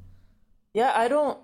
I haven't seen a lot of people that really combine this kind of you know just gen- base you know good amount of creative and technical knowledge with storytelling. Um, and yeah, like there's lots of bi- DIY on YouTube, especially with tech, is huge. But most of it is like fun projects or things that are funny, but are not really like, you know, they don't have a lot of meat in them. Even though I love I love all the Michael Reeves videos where he tases people. Yeah, they're brilliant. So maybe yeah, maybe there's there's a there's a way to do that, but um, to me it was more like oh, you can get hundred times the audience, and I can do projects twenty times faster, and I don't have to wait for the technology to catch up with the mainstream public. I can do just do whatever idea I want to do right now instead of having to wait until the headsets get eye tracking and stuff like that. So Yeah. that's really the main reason. Um, Well, you're creating Yeah, your own format. That's what you're doing, and then in Yeah, the end, people will kind of like the first one was pretty good start. So yeah, try telling a creative person to wait to be Yeah, creative. it doesn't work. It, it doesn't Yeah. work. No, we've got some good questions um, from the chat. Um, how did you nomad with all that hardware, or did you only carry the Quest? I carry the Quest and the Rift S, um, and I, I mean, it's I only have like one, you know, one big bag and a, and a, and a carry-on bag. You don't need much to live actually in this world. Um, I don't own furniture, and I don't want to own furniture for the foreseeable future because it's just dead weight. But yeah. I think I might just use the Quest from now on, especially the Quest Two, is what I think it's going to be. I'd Yeah, love I'm- to have just the Quest Two. Absolutely. And where are you living right now, by the way? I'm in the Bay Area actually. I stopped traveling because of COVID. Um, Yeah. But I'm going back on the road in September, but focus on rural locations, so nature. Interesting. Yeah. Interesting. You can save a lot of money too. It's cheaper yeah. than people think. It's way cheaper than living in any major American city. That's interesting. Yeah. We Um, got a we got a few comments as well. Like uh, first, we had uh, uh, VRIDs and C saying that Lucas is the doppelganger of a famous French artist called Orlezon. Orelsan. I I never heard of him before, but Wait, How do you spell Oral it? I just wanted to. He, he wrote it O R E L S A N. Oh, okay. I have no idea who that is. And then we have uh, D1360 VR saying we do need Snake for Quest. So uh, maybe you should still release that uh, that title after Snake all. skill. Snake that, that actually wouldn't be hard. Snake Arena sounds yeah. like a pretty fun it's gonna title. happen. and then we have quite a few people who are actually saying that they actually just subscribe to your channel, and there, there are a couple of people asking what uh, your channel is as well. But I believe uh, we posted it in the description uh, already, or we'll do so uh, Yeah. after, after if not, the show goes go live. check it out. It's Lucas Builds the Future.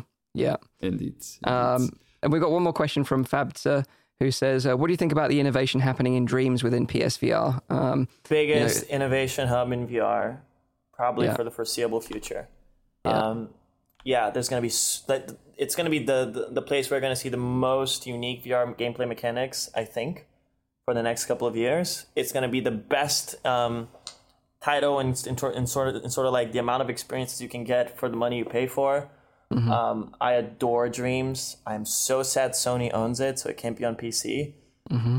But yeah, I'm gonna be like checking that out all the time because I think it's gonna be the most innovative place in VR when it comes to interaction.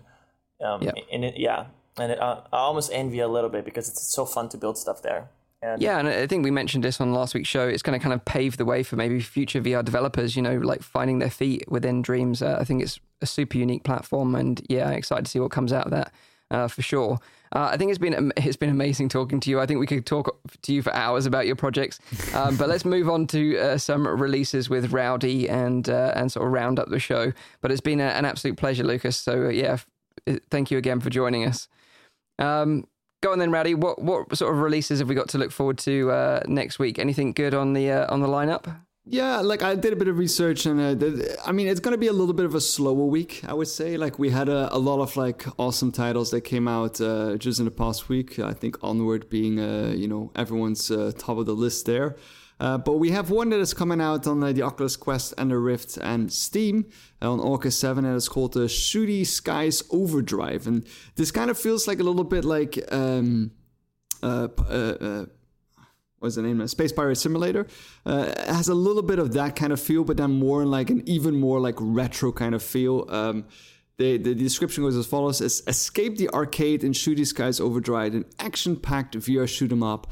Dodge and weave your way through dynamically generated enemy waves and blast them at point blank range. An incredibly journey through a colorful retro world and ridiculous alien invaders. And I think that's indeed like a pretty accurate description. It, it kind of feels like the art style from you know Space Invader, uh, just with a lot more color uh, to it. Uh, yeah yeah. a room scale bullet hell shooter experience. The uh, very well written description. yeah, the girl in the trailer actually is uh, Nazy uh, from Twitch. I don't know if you, you know her, but um, oh, she's actually got a Twitch why. channel. Yeah, yeah, yeah, yeah. yeah. Um, but yeah, I checked out the game recently. Actually, it's it's very basic, of course. You know, it's just got like a mm. nice aesthetic to it. Uh, it's just like a, a, a shooter with a, a plane that's basically stuck to your controller. Um, yeah. But it does have some some charm to it with some of the, the, sort of like the design of it and like the kind of pixel blocky artwork. It's kind of nice. Um, yeah, yeah, but yeah, it's pretty basic. Yeah.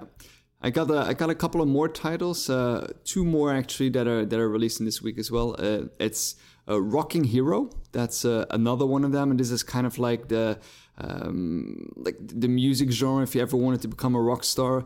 Uh, but then the virtual reality, how, how is it called again? Is it Guitar Hero? On, yep. um, yeah, exactly. So that's kind of like the VR version for it. So description of this one goes as follows: is play your virtual guitar in musically dynamic environments at the sound of an original rock metal inspired soundtrack, or customize your experience by creating your own levels with your own music in our map editor. Multiple control schemes are available, and more to come during early access. Now, I've only found this on uh, the Steam store, so it will be released for the Valve Index HTC Vive uh, and the Oculus Rift officially. I haven't found it on the Quest store, so uh, I, I do I do think that you know should, the developers should maybe look into that because it feels like. Well, a title like this might actually benefit from being on, is, the, on, the, Quest There is someone so. working on a on a guitar game where it's hand tracked. So I, yeah. I, think that's what what people are want to want to play on Quest, I guess. Um, also, there is still, of course, um, is it Rock Band VR? Yep. Yeah. That you can Rock also play, VR. but with the extra add-on. Well, the add-on yeah. that is still available on on the Oculus uh, website that you can still buy. Is it? Yeah, you can it, buy it. Yeah, it shipped the with the CV1 though, right? Yeah, I don't think I have it. I, and most people who got the CV1 they had no idea what this uh, thing was, and I also felt like the game never really got the hype that it no. or deserved, or it was just not. I, I, I just remember the trailer of Palmer Luckey coming out with a tour bus and then it was amazing, uh, destroying the guitar and that was amazing. I, I still I like that's what I wanted to see Jason Rubin doing or or uh, well, Mike. You know. Funnily uh, enough, it is Jason Rubin's favorite VR game. That's what he said yeah, when I exactly. asked him. Anyway. Okay. Yeah. yeah. So um, so this title is releasing on August sixth. Uh, and then I actually included one more game uh, that is releasing next week as well, and I did that especially for Lucas uh, because it's also a very uh, unique and different kind of experience. It's releasing on the 7th of August, and it's called Emergence. Um, now, this is an open world VR environment expressing the primal desire to maintain your individual identity whilst being part of a crowd. and I have absolutely no idea what that means or or or, or how that works. But the trailer looks freaking awesome. Um, I'll read a little bit more about the game because I, I, I literally don't know what it's about. Um, as you immerse yourself in a crowd of thousands, shafts of light beckon you closer. As you touch the light, the environment, it ats- its atmosphere, its gravity, and the choreography of the crowd transform in powerful ways, continually challenging your perception. It, it is showing 5,000 plus intelligent human behaviors. Emergence offers a powerful, unique experience of a crowd that is only possible with the latest graphics technology. And I think that is um, something that is. What I is, haven't is, seen is this a VR yet. game? Like it doesn't even look like a VR game. It, it doesn't look like a VR game, right? But it has VR support for Valve Index, HC Vive, and the Oculus Rift. Wow, that's super weird. What, like third With, person? with, with tracked motion controllers. But, but From a third person per- perspective, I it looks like. Yeah, okay. yeah. This looks It's dope. a very strange looking game. it's yeah. very, yeah. Oh, we can't hear you, Lucas. You're, you're muted. you're, you're, you're, you're muted, Let me Lucas. just We highlight can't hear you. That's okay. Hi. I was expressing my enthusiasm, and Yeah, I'm like, saw that. if We you play see that. something like this, you just, you yeah, you you just can't forget something like this once you play it. It just looks like it's one of those. You know, there's no crazy gameplay, but it's like it gives you a perspective that you can only get in VR, and it just burrows into your brain, and it changes Yeah. how you ch- see the world just a little bit. And It's like yeah. when everyone was like keeping the distance, it's like social social distancing simulator 2020. This is the opposite. yes. That's what it looks like. Uh, yeah, And then I, interesting. I I have one more title that I that I wanted to include just because I, I think it's cool, and they have a release date of summer 2020, which means absolutely nothing. But I'm expecting it to become. I mean, it's summer. I mean, it's it's quite hot here. It's quite hot in the UK. So bring it out already. And it's called Stride. Uh, and this is kind of like the mirror's edge of virtual reality. It's a, it's a story parkour action game in virtual reality. You battle enemies in the canopy of a quarantined metropolis. So again, they they got the perfect time period to release it now. Um, experience the feeling of vertigo as you stream between rooftop, rooftops and flow across balconies in your effort to save the city. Yeah. Uh, and I think this is visually uh, an awesome game to play, and also just you know the feeling of getting a Mirror's Edge game in virtual reality would be would be I, awesome. I would be I honestly I would warrant for this one because Joy Way, the developer, has a reputation of not or not finishing games, or when they do finish it, it's kind of half baked, and they're like I don't know. It usually looks more like okay, we make some quick money and let's make the next one. Maybe I'm wrong, but that's that's how I have seen them making games in the past and also now. So yeah, Mirror's Edge in VR trailer looks pretty solid. But I would still kind of, you know, wait it out, see Yeah, what Steam course, reviews say. It is a trailer, uh, of course. They're gonna show True, the best parts. true. But. I mean, Mirror's Edge in VR sounds like super hyped and great, and I I I would love to have a proper one in VR for sure. Wait, Go okay. Lucas. Yeah, there's something about this. Wait, okay, I'm, I'm, I'm, I'm unmuted.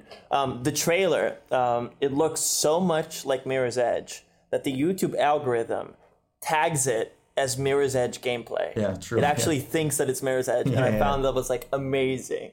Wow. wow.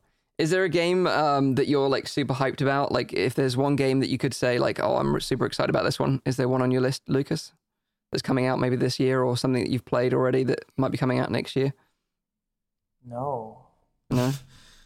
And that's why I'm doing what I'm doing. And I, I think that's fair to say because, you know, like if you think about it right now, especially on like a PC VR platform, releases that we really, really want to look forward to are like Microsoft Flight Simulator, Squadrons, maybe Medal of Honor as well, you know, Lone Echo 2. Lone but, Echo Two. you know, you could Echo you could count them all on a, on a single hand, and I think that's that's unfortunate right yeah, now. like I'm gonna love Squadrons. I'm gonna play it the hell out of it. Um, you know, all the ones you mentioned, Medal of Honor. But it's like something that's like you know has me just like my eyes sparkling, and I'm waiting for it. You Yeah. know, usually I discover those experiences and film festivals and stuff, and it's an accident. But there's nothing really that I look at with real enthusiasm. I, I, I think enough. what I think what you said before. We want some innovation. We want something new. We want something different, and that's gonna shine in VR for sure. and hopefully like you know the projects that you're working on will inspire maybe some people to take a risk on something uh, and make something a bit more unique and interesting rather than the kind of go for the commercial you know successes uh, like you said which is which is fair it's fair and it makes complete sense. Yeah. Um, but I also think there's room for people who are doing things that are unapologetic, unapologetically weird. And if you do Yeah. them enough, people start recognizing you for it, and maybe you can build a life around it. Um, but it does take that leap of faith that you know I don't know what's going to happen. Yeah, maybe we'll two or three. maybe we'll see more of that innovation when Oculus adopts, you know, this kind of like easier platform to sideload or install content that isn't available on the official store. That we'll see some more interesting innovation like we've seen on SideQuest already. Um, but I think that's coming uh, soon, hopefully in the future, and will be announced alongside the next Quest at OC7. So fingers crossed. Dreams, Dreams is the game that I'm most excited about, and all the things that will be made there. It's really the Yeah. sorry, that's actually my answer. Okay, no, that's fair enough. Do you think Horizon will be uh, something similar in a way? Because they're kind Like of Facebook's New Horizon. Yeah, they're kind of suggesting that you kind of be able to build your own worlds and do that kind of stuff. You think it'll be more limited Maybe though? build worlds, but um, I- Yeah. I don't think gameplay. okay, we'll have to wait and see, I guess. Yeah. Um, but yeah, thank you again, faith. Lucas, for joining us on this week's show. It's been an absolute pleasure talking VR for you with you for for this episode. Uh, just a reminder to everyone: this is a weekly VR, AR, and MR talk show, live streamed every Saturday on YouTube and Twitch. The show goes live at 7 p.m. in Europe, 6 p.m. in the UK, 12 midday in Central US. Also, check out the audio version, which is available on iTunes, SoundCloud, and on Spotify. Make sure you hit the like button on YouTube if you enjoyed the show. Shows us that you care, and subscribe to the channel for all our future content as well. Thank you for joining us live, everyone. We really appreciate you, and we'll see you next week at the usual time. And Zim will be joining us back on the show as well. Thanks again to Lucas. Uh, it's been awesome having you on the show. And yeah, have a great week. Until then, bye bye for now. Take care. See you later. Bye.